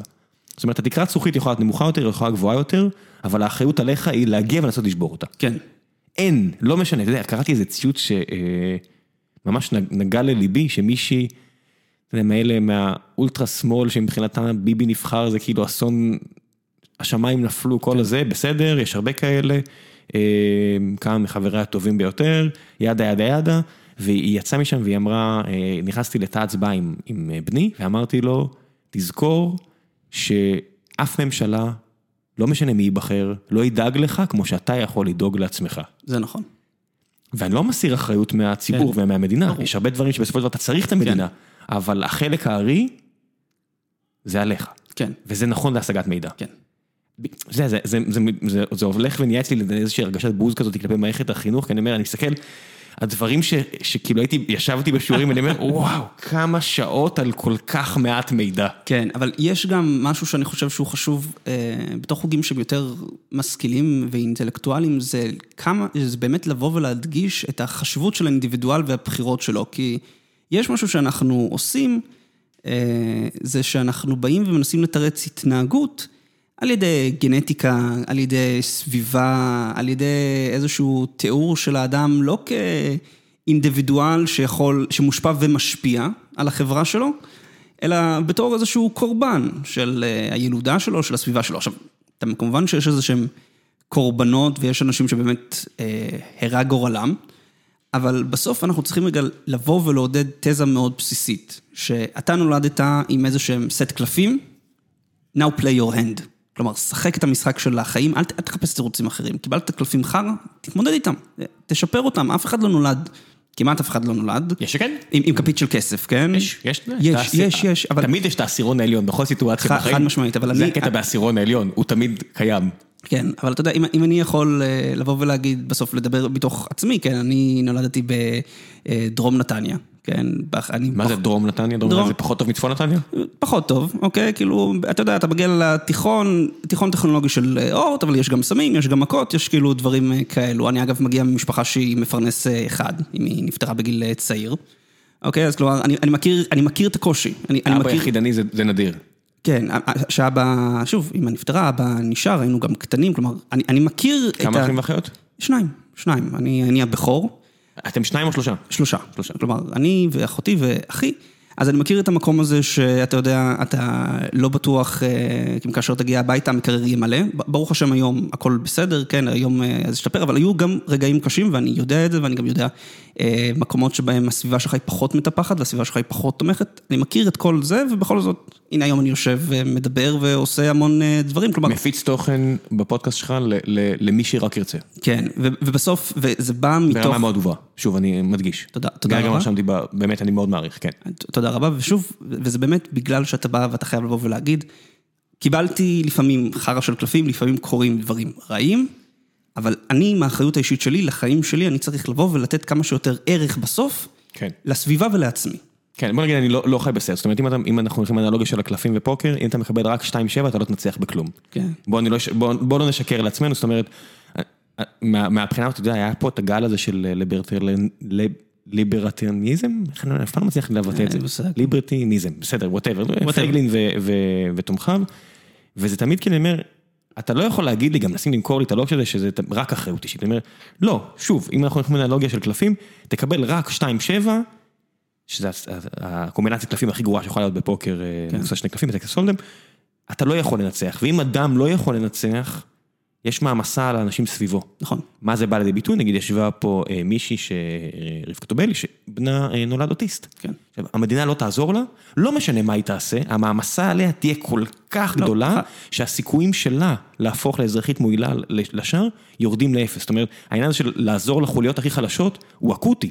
לא משנה אם אתה מאמין ב extreme ownership, נכון. אתה חייב גם אה, כחברה, ולא להשאיר את זה ליד המקרה. כן. אנשים אומרים, הקהילה שלה תעזור לה, ואם לא, כן. אתה לא יכול להשאיר לא, דברים כאלה עד המקרה. ברור, יש, אה, מצד אחד דיבור על, כאשר אתה בא ואתה אחראי על עצמך ואתה אה, דואג לעצמך, אתה באופן טבעי גם מחפש את האנשים האחרים שיש להם טיפה קושי ואתה רוצה גם לבוא ולעזור להם, כי הדרך הכי טובה ללמוד היא ללמד. הדרך הכי טובה להגדיל את האחריות האישית שלך זה לקבל אחריות גם על אנשים אחרים. כן, זה משכיח אותך, כל מי שעשה את זה אי פעם, זה אומר, זה, קשה, זה מה אנחנו קוראים לזה לנפנף ידיים, אתה מכיר את הביטוי? כן, של, כאילו אתה רק מדבר, מדבר, מדבר. לא, בקטע של, אה, אה, אתה מספר משהו ואתה מנפנף ידיים, ואז בן אדם, אתה יודע, הוא מסתכל, wave my hands, הוא רואה את הנפנוף ידיים והוא לא מתרכז במה שאתה אומר. זה נקרא לנפנף ידיים. כשאתה אה, מנהל אנשים או מוביל אותם, לא משנה מה, אם אתה לא יודע, זה כן. מאוד ברור. כן, זה נכון. זה מאוד ברור כן. שאתה לא יודע, זה מכריח אותך לדעת, כן. להבין באמת. ואם לא, אתה בדיחה. כמעט תמיד. כן. אתה לא יודע שאתה בדיחה, אבל אתה בדיחה. נכון, כי אתה ניתקת בין אה, המעשה לבין אה, הדיבור. כן. אה, אתה לא חי את מה שאתה אומר. לא יספרו לך, אבל אתה בדיחה. כן. אני מצטער לנפץ אנשים את ה... כן. אולי אתה לא יודע את זה, אבל זה מה שזה, או את יודעת את זה, אבל זה מה שזה. נכון. וזה בדיוק שם. נכון, אז יש חשיבות בעצם לרשת הביטחון הזאת שאנחנו נותנים גם כחברה. חשיבות עצומה, ואם אנחנו מסתכלים, אמרת מתי אמריקה נהייתה אמריקה, אחת הנקודות זה טיפה אחרי המאה ה-19, ותכף נעבור שאלות מהקהל, זה אה, לפני מלחמת העולם השנייה, ארה"ב נמצאת בשפל הגדול. כן. המדינה כמעט נקרעת, אה, הכוחות הקומוניסטיים עולים נורא חזק, אה, מרידות, הכוחות הקפיטליסטים חוזרים אחרי המהפכה של טדי רוזוולט, זאת אומרת בעלי ההון צוברים שוב כוח עצום, ה antitrust מתחיל להיחלש, ועולה לשלטון נשיא, נכה, שמסרב אה, אפילו שיצלמו אותו כן. על כיסא גלגלים, זאת אומרת, אף אחד לא רואה שהוא בכיסא גלגלים, רק מי שרואה אותו, והוא לא, עם קביים, והוא כל רגע נתון רק עומד זקוף. כן. אה, טדי רוזוולט, אה, פרנקלין רוזוולט, פרנקלין דלנו רוזוולט, והוא מציל את המדינה הזאת, יכול להיות שהניו דיל וכל הדברים שהוא עשה, כלכלנים עכשיו ימניים יגידו, זה לא היה דרוש, מה שהציל אותנו במלחמת העולם השנייה, כן. והמהפכה והמעבר ליצרנות, שגם את זה הוא הוביל. כבן אדם, ממש כבן אדם אחראי, עם הנאומים האלה, עם ה-fireside chat שלו לכל הקהילה, כן. לכל הזה, אבל הוא הכניס לאמריקאים את האמונה במשהו גדול יותר, וזה שהמדינה תדאג להם, והדלק הזה החזיק אותם כמעט עד היום, רק עכשיו זה מתחיל להתערער הדבר הזה. לא סתם הוא והדודן הרחוק שלו נבחרו למען הנשיאים הכי גדולים בהיסטוריה כן. של ארצות הברית, הם הכניסו משהו, וזה האמונה הזאת שאתה לא לבד. כן. זה, זה אתה יודע, בגלל זה הימין הכלכלי הקיצוני, אני אומר כאילו, איך אתם רואים את זה ואתם לא מבינים שיש לזה חשיבות אמיתית. בהנאה של אנשים ב-call to action, אתה יודע, שאתה רואה את המובליזציה העצומה שהם עשו שם, כן. זאת אומרת, אתה יודע, הם אה, אה, יצרו ממצב שאין להם כמעט צבא, למצב שהם מייצרים כמות מטוסים מטורפת כדי להחזיק את הבריטים, הם אפילו לרוסים התחילו להביא, כן. ואז הם החזיקו שנתיים לפני שהם בכלל אה, תקפו, עברו לאופנסיב ביפן, כי הם התרכזו בשאיפה שלהם לתקוף בגרמניה, ואתה יודע, אתה מסתכל על זה ואתה אומר, וואו. איזה כוח זה שיש גם נרטיב, כמו שאמרת, הכוח האינרטי הזה הפנימי לחברה, כן. הון אנושי וכמה אתה הרבה פחות חזק כמדינה כשזה הולך. חזון. כן, חזון שאנשים מאמינים בו, mission statement שאנשים מאמינים בו. היכולת להגיד לבן אדם, גם אם הוא פועל פס ייצור, yes you can. כן. אתה יכול לייצר פי שלוש ממה שחשבת לפני כן. זה זה כוח שבאמת רק רק ההיסטוריה מלמדת, כי כשאתה נמצא בתוך כן, זה נורא קשה. חשוב חשוב רק להעיר, כשכאשר אתה אומר למישהו שהוא יכול לייצר שלוש, פי שלוש, גם תמצא את הדרך ותאפשר לו. כי... נכון, אחרת זה סתם אה, בקפיצה תוכנית החומש, בדיוק, בקפיצה הגדולה של מאו, כן. כן אתם יכולים לעשות הכל ביחד.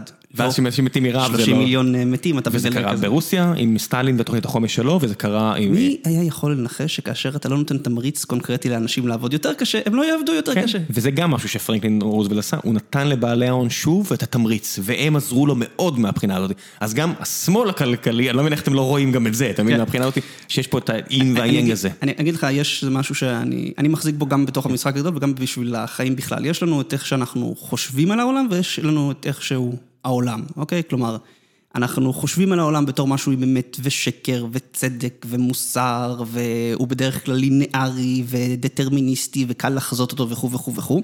ואז כל הוויכוחים התיאורטיים האלו על כלכלה משמאל וימין, הם בדרך כלל נמצאים במרחב הזה. ואז יש את העולם כמו שאנחנו חווים אותו, את העולם כמו שהוא באמת. שהוא לא בינארי.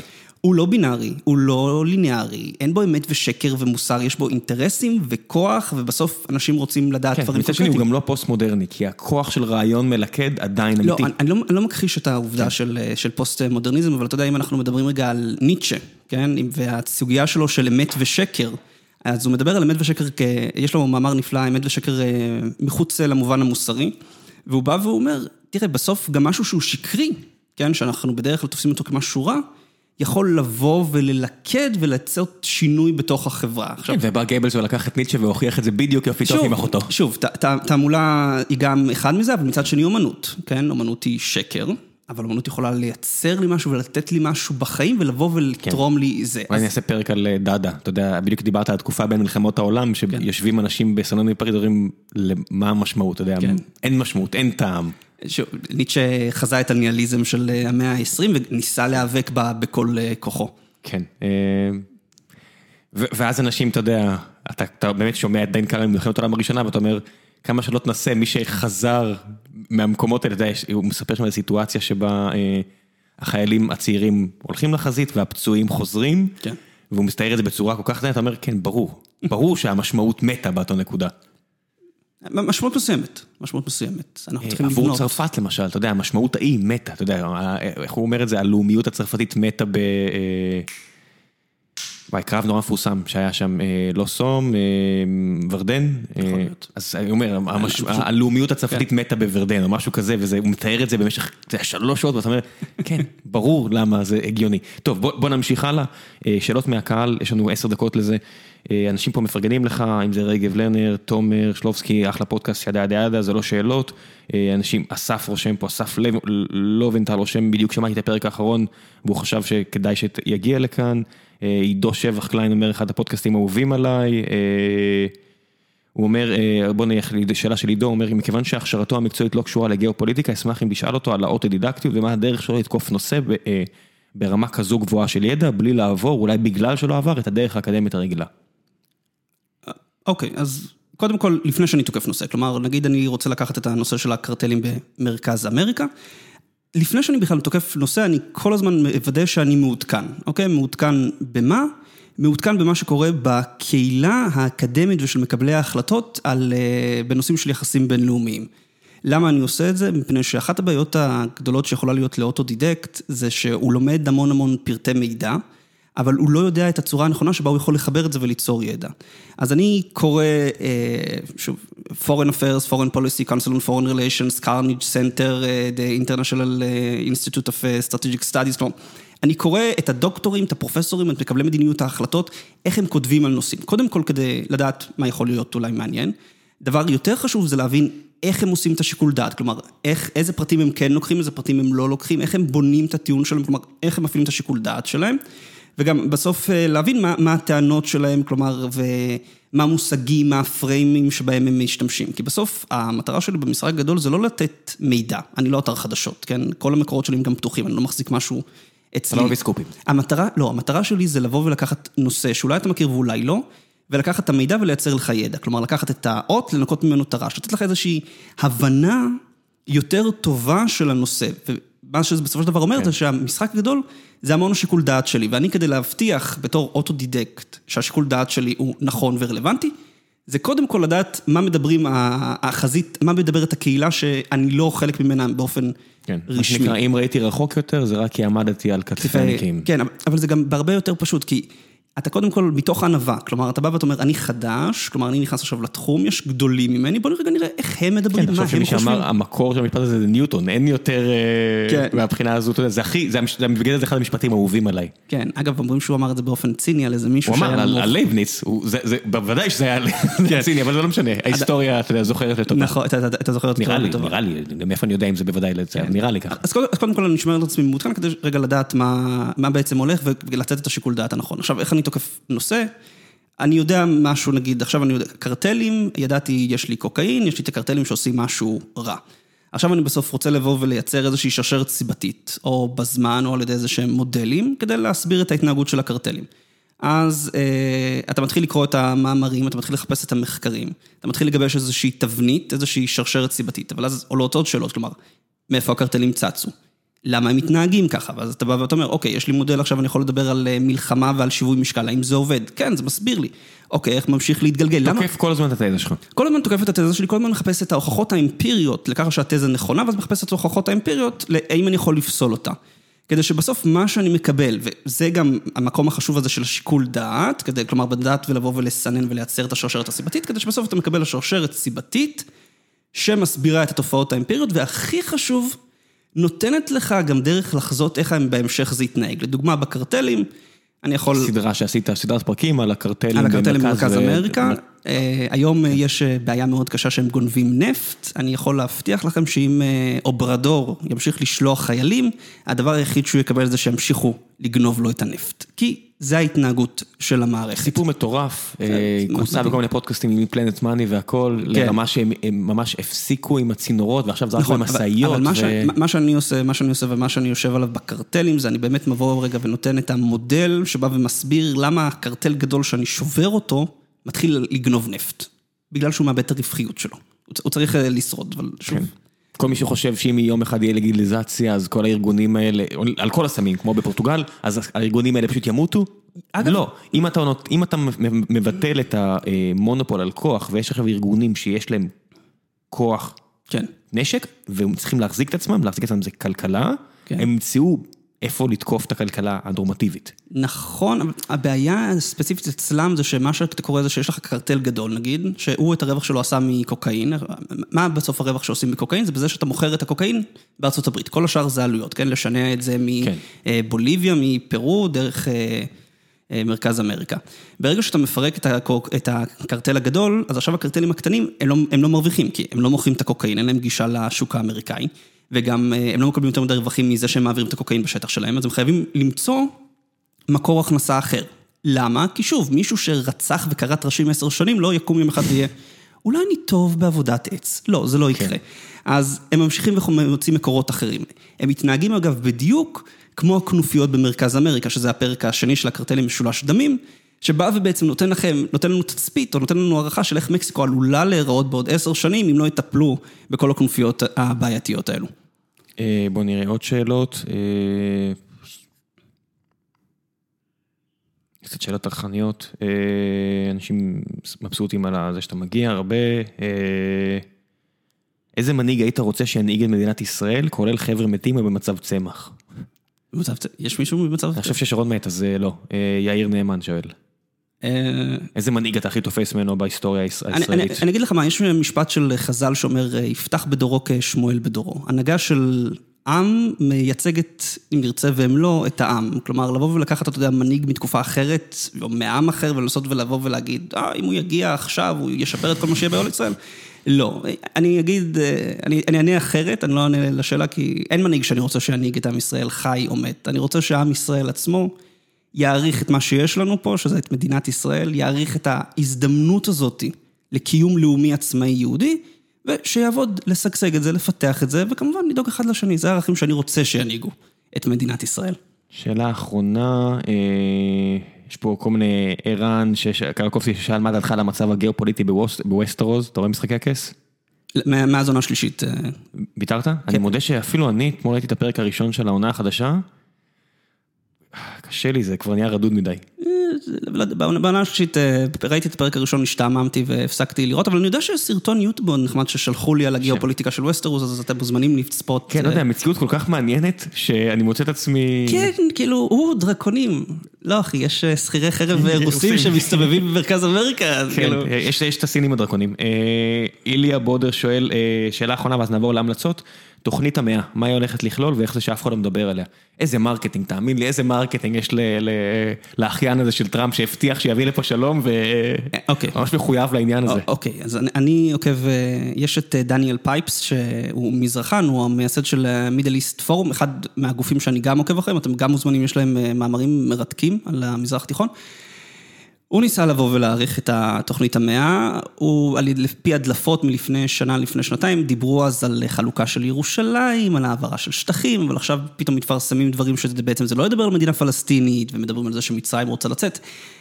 אין לי מושג, באמת שאין לי מושג, אין לי מושג מה הולך להיות בתוכנית המאה. אני מניח שהסיבה ששומרים עליה כל כך בחשאיות, זה מפני שרוצים למנוע יצירה של אנטי. שזה כמובן הדבר הכי מטומטם שאתה יכול לעשות כשמדובר על תוכנית מדינית, כי ברגע זה שאתה מסתיר משהו, אתה כבר יוצר אנטי.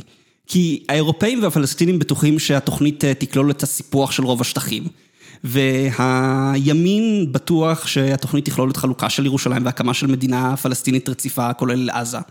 כלומר, אתה יוצר אנטי לפה ולפה, ובסוף כשתתפרסם התוכנית, אנשים כבר כל כך יהיו באנטי, שלא משנה גם אם אולי יהיה בה משהו, אני לא יודע, גם ככה התנגדו אליה. אז אני חושב שמסתירים את זה כדי באמת אה, לנסות ולהכין את השטח, וכל מה שמצליחים לעשות זה להעביר את השטח וליצור יותר התנגדות. אני מודה שאני לא... אני חושב שאני מאוד אוהב את אה, ג'ון אוליבר ואת הניתוח שלו על, על הפוליטיקה הטראמפיסטית, ואני מסתכל, אני רואה כאילו ג'רד קושנר פשוט שנכנס והוא הבטיח שלום, ועכשיו כן. הוא אמור להגיש איזה תוכנית, ואני בטוח שמה שכן, פשוט ישרבט כמה דברים על דף, ויגיד, אוקיי, הנה התוכנית הגדולה שלי, אה? הוא פשוט ייקח נייר ויהיה כזה שני אנשים מצוירים, אחד פלסטיני ואחד ישראלי, תסתכלו, הם מתחבקים. Why can't we all just get along? משהו כזה, תוכנית המאה. כן, אני לא מבין למה אתם מצפים מאדם שהקיף את עצמו ב...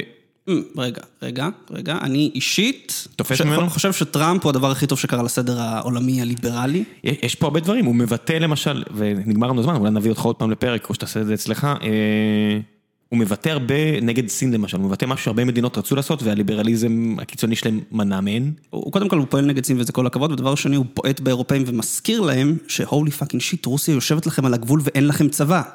מה הולך איתכם? כן, ברית נאטו שלכם אה, זוכרים? ברית נאטו בנויה רק על ארה"ב, הוא עושה דברים, הוא מדבר נגד, אה, הוא מדבר בעד סחר חופשי, כלומר, כן, יש חסמים. הכל טוב ויפה לפני שטנקים נכנסים לבודפסט שוב. כן, כאילו, יש חסמים אה, על סחורות אמריקאיות באירופה. אי אפשר, עד לפני כמה זמן, יצרני גבינות אמריקאים לא יוכלו למכור גבינות בקנדה. what the fuck, כאילו, ויפן וסין, כלומר, הוא באמת בא ואומר, חבר'ה, אתם רוצים סחר חופשי? סבבה. כן. בלי חסמים. אין כמו הכנסה של אה, מוטציה נורא גדולה כדי לערער טיפה גוף אה, עייף. אה, זה, זה עדיף. עדיף שהוא ייכנס ויערער את הגוף העייף מבפנים, מאשר שיבואו הרוסים והסינים וישברו אותם מבחוץ. מאוד יכול להיות. טוב, המלצות אישיות. אה, מעבר ל... יש לי פה כבר איזה 14 לינקים לפחות.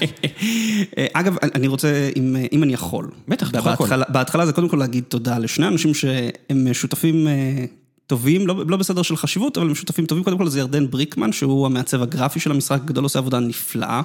יצר את הלוגו, זה אדם מדהים, והדבר השני זה גיא שילוד, הוא העורך המוזיקלי. שגם אני מאוד מעריך אותו, כל מה שהשתפר, אנשים כנראה ילכו עכשיו וישמעו את הפודקאסטים גם בעבר, כל מה שהשתפר בין ההקלטה פעם להקלטה היום, זה בזכותו ובזכות הציוד, כל מה שעדיין דפוק בעריכה, זה אני בלבד, האחריות. כמו בנט, לוקח אחריות. חד משמעית על הפגמים. אה, דברים שאני ממליץ עליהם זה קודם כל הפודקאסט, אתם אגב, אה, אנחנו נכנסים מיד אחרי חול המועד ללב של העלייה של שי ז'נפין וכל הנושא הזה של מה סין עושה היום, סיימנו עכשיו... אה, סדרה של סין? כן, הקיסר אדום, כלומר סיימנו עכשיו ארבע פרקים על ההיסטוריה של סין, הסברתי, כלומר, איך מסין מהתקופה העתיקה עד היום. ארבעה פרקים נפלאים, מאוד מעניין. מתוך דגש על הדינמיקה הפוליטית, ועכשיו, אחרי חול המועד, אנחנו נדבר על שי ז'נפין ואיך הוא פשוט קרע לגזרים את שני המחנות המתנגדים לו ובנה מחנה שלישי, זה, זה דברים מדהימים, זה הולך להיות כיף. אז תביאי, תקשיבו לפודקאסט, המשחק הגדול, וזהו, אני חושב. אגב, אני גם חבר בגיקונומי, אז אם ראם ירצה, אתם יכולים לשים את השאלות ואני אשתדל לענות. שם. תענה. אה, אז אני אענה. אני פשוט בדרך כלל מבקש מהאורחים לעשות את זה לפני, פשוט אחרי הפרק, זה מה שאתה רוצה. הבנתי, אוקיי. אחריות אישית, חופש, אתה יודע, ליברליזם. אמ, אני אמליץ על אמ, ספר מאוד ארדקור. אה, הוא מיועד לאנשים אה, שאו מנהלים ארגון טכנולוגי, או שותפים בארגון טכנולוגי בצורה כזו או אחרת, זה נקרא פרויקט פיניקס. אה, אני לא ידעתי שבמקום המזכירים שם, הבחור שם אליהו גולדראט. פרופסור ישראלי לפיזיקה, שהספרים, תראה, הבן אדם שינה את עולם הניהול, ה management העולמי, הספרים, הספר שלו, The Goal, נמצא בבתי ספר MBA מהטובים בעולם, ואנחנו אפילו לא יודעים איזה ישראלים גדולים היו, ולא, אין, זה לא, הוא מת לא מזמן מסרטן, אה, בגיל יחסית צעיר, איבדנו מוח מדהים, ואליהו גולדראט, פרויקט פיניקס ספר אה, רומן, רומן, אה, לא רומן רומנטי, רומן בדיוני, שמתרחש בתאגיד הייטק או תאגיד טכנולוגי ומחלקת ה-IT שלו, שזה המקום הכי אה, אפור שיש, וזה כזה מעין אה, אה, רומן דידקטי, הוא מנסה להעביר רעיונות שאני מודה, אני בדרך כלל קצת יאיר, וזה כל מיני דברים כאלה, אה, מה, אני יודע את זה כבר, והכל, ואחד אה, אה, העובדים אצלנו אמר לי, טוב, תקרא. מישהו אמרתי, אם אתה לא עושה דברים מספיק טוב, אתה בבדיחה. כן. אז אחד העובדים אצלנו אמר לי, חבוב, תקרא. ובארבעה ימים אה, אהבתי את הספר הזה, כי הוא באמת אה. בא לי טוב, והוא ספר גם עבה. אז קצת דידקטי יותר מדי, אתה יודע, זה קצת כזה ספר נוער כזה שמעביר לך את המסר, אבל מס... הספר נועד לשפר את העולם, זה קצת, הוא גם, יש לו ממש יעד ספציפי שהוא. מתאר בסוף, הוא מסביר למה הוא חושב שזה הדרך לשפר את העולם, וגם אם אתם מכירים את המונחים האלה ומכירים, אה, העולם זז כל כך מהר בארבע השנים האחרונות, כל מה שקשור לדב-אופס, שזה ניהול, אה, ניהול, לא יודע, אופס, operations בחברה, כל התשתיות, שרתים וכל הדברים האלה, ובאמת זה נהיה must, ואני ועוד כמה אנשים פה נהיים קצת כמו כת. לדברים האלה, זה רק שבוע עבר, אבל אני מרגיש כמו שככה התחילה הסנטולוגיה. אה, אז המלצה מאוד מאוד חמה, פרויקט פיניקס, יש גרסה ב Audible, יש גרסה ב Kindle, או איך שאתם לא קוראים את הספרים שלכם, לא יודע אם תורגם לעברית, ואליהו גולדראט, מתברר שהיו ישראלים אה, לא פחות גדולים. אז אה, מגניב, אני אתן לו את הכבוד הראוי לו, למרות שהוא כבר לא יודע מזה. כן. אה, אז לא יודע אם יש לו ממשיכי דרך או... אולי. יהיו, אולי יהיו. לא, לא, לא, לא, שארים כאילו גנטיים אה. שיכולים להתגאות עכשיו בסבא או אבא או לא יודע מי, אה, אם כן אז תדעו, ופיצץ לי את השכל, אז המלצה חמה. ניצן, תודה רבה רבה רבה. שבאת, אה, לא יודע כמה נשארו פה עד עכשיו, זה היה ממש הארדקור. מעניין אותי לשמוע אם נשארתם עד עכשיו אה, ואתם רוצים לכעוס עליי, אז בטח תגידו לי כמו שאתם עושים תמיד. מקסימום אפשר לבוא עוד פעם ולדבר טיפה יותר כן, מסודר, כן. ושוב, לא, אה, אני לא רוצה להבטיח אה, שאנחנו מדברים מסודר, אתה תגיע עוד פעם, אבל זה מה שיקרה, זה מה שקורה פה. 252 פרקים, יש ש- אז תלם. שוב, אני לא יודע אם רשמת ב- בלינק עם ההרצאה מבוא לגיאופוליטיקה, אתם, אתה יודע שראיתי אותו? פנטסטי, מול מי זה היה? מול ליגת הדיבייט הישראלית. נכון, אפילו ראיתי, את זה בלינק. ביוטיוב, כן. ליגת הדיב... מבוא לגיאופוליטיקה זה יהיה זמין, ואז גם כאילו, עד- עדיף אולי לראות קודם, לראות, איך זה נקרא ביוטיוב? מבוא לגיאופוליטיקה, או המשחק גדול מבוא לגיאופוליטיקה. אוקיי, יש הרבה לינקים הפעם, אה, אם אתם רוצים עוד אז תגידו לי, אני שולח לכל מי, ששול... אה, מי שמבקש, אני מחפש ומוצא. תודה רבה רבה שבאת, אני באמת חייב להביא אותך שוב, אה, אולי נבחר פעם בנושא מראש, לא יודע, אולי כן, נעשה עבודה, לא לא- כמו- לא לא. אצלכם, אני שכונה. טוב, ביי ביי.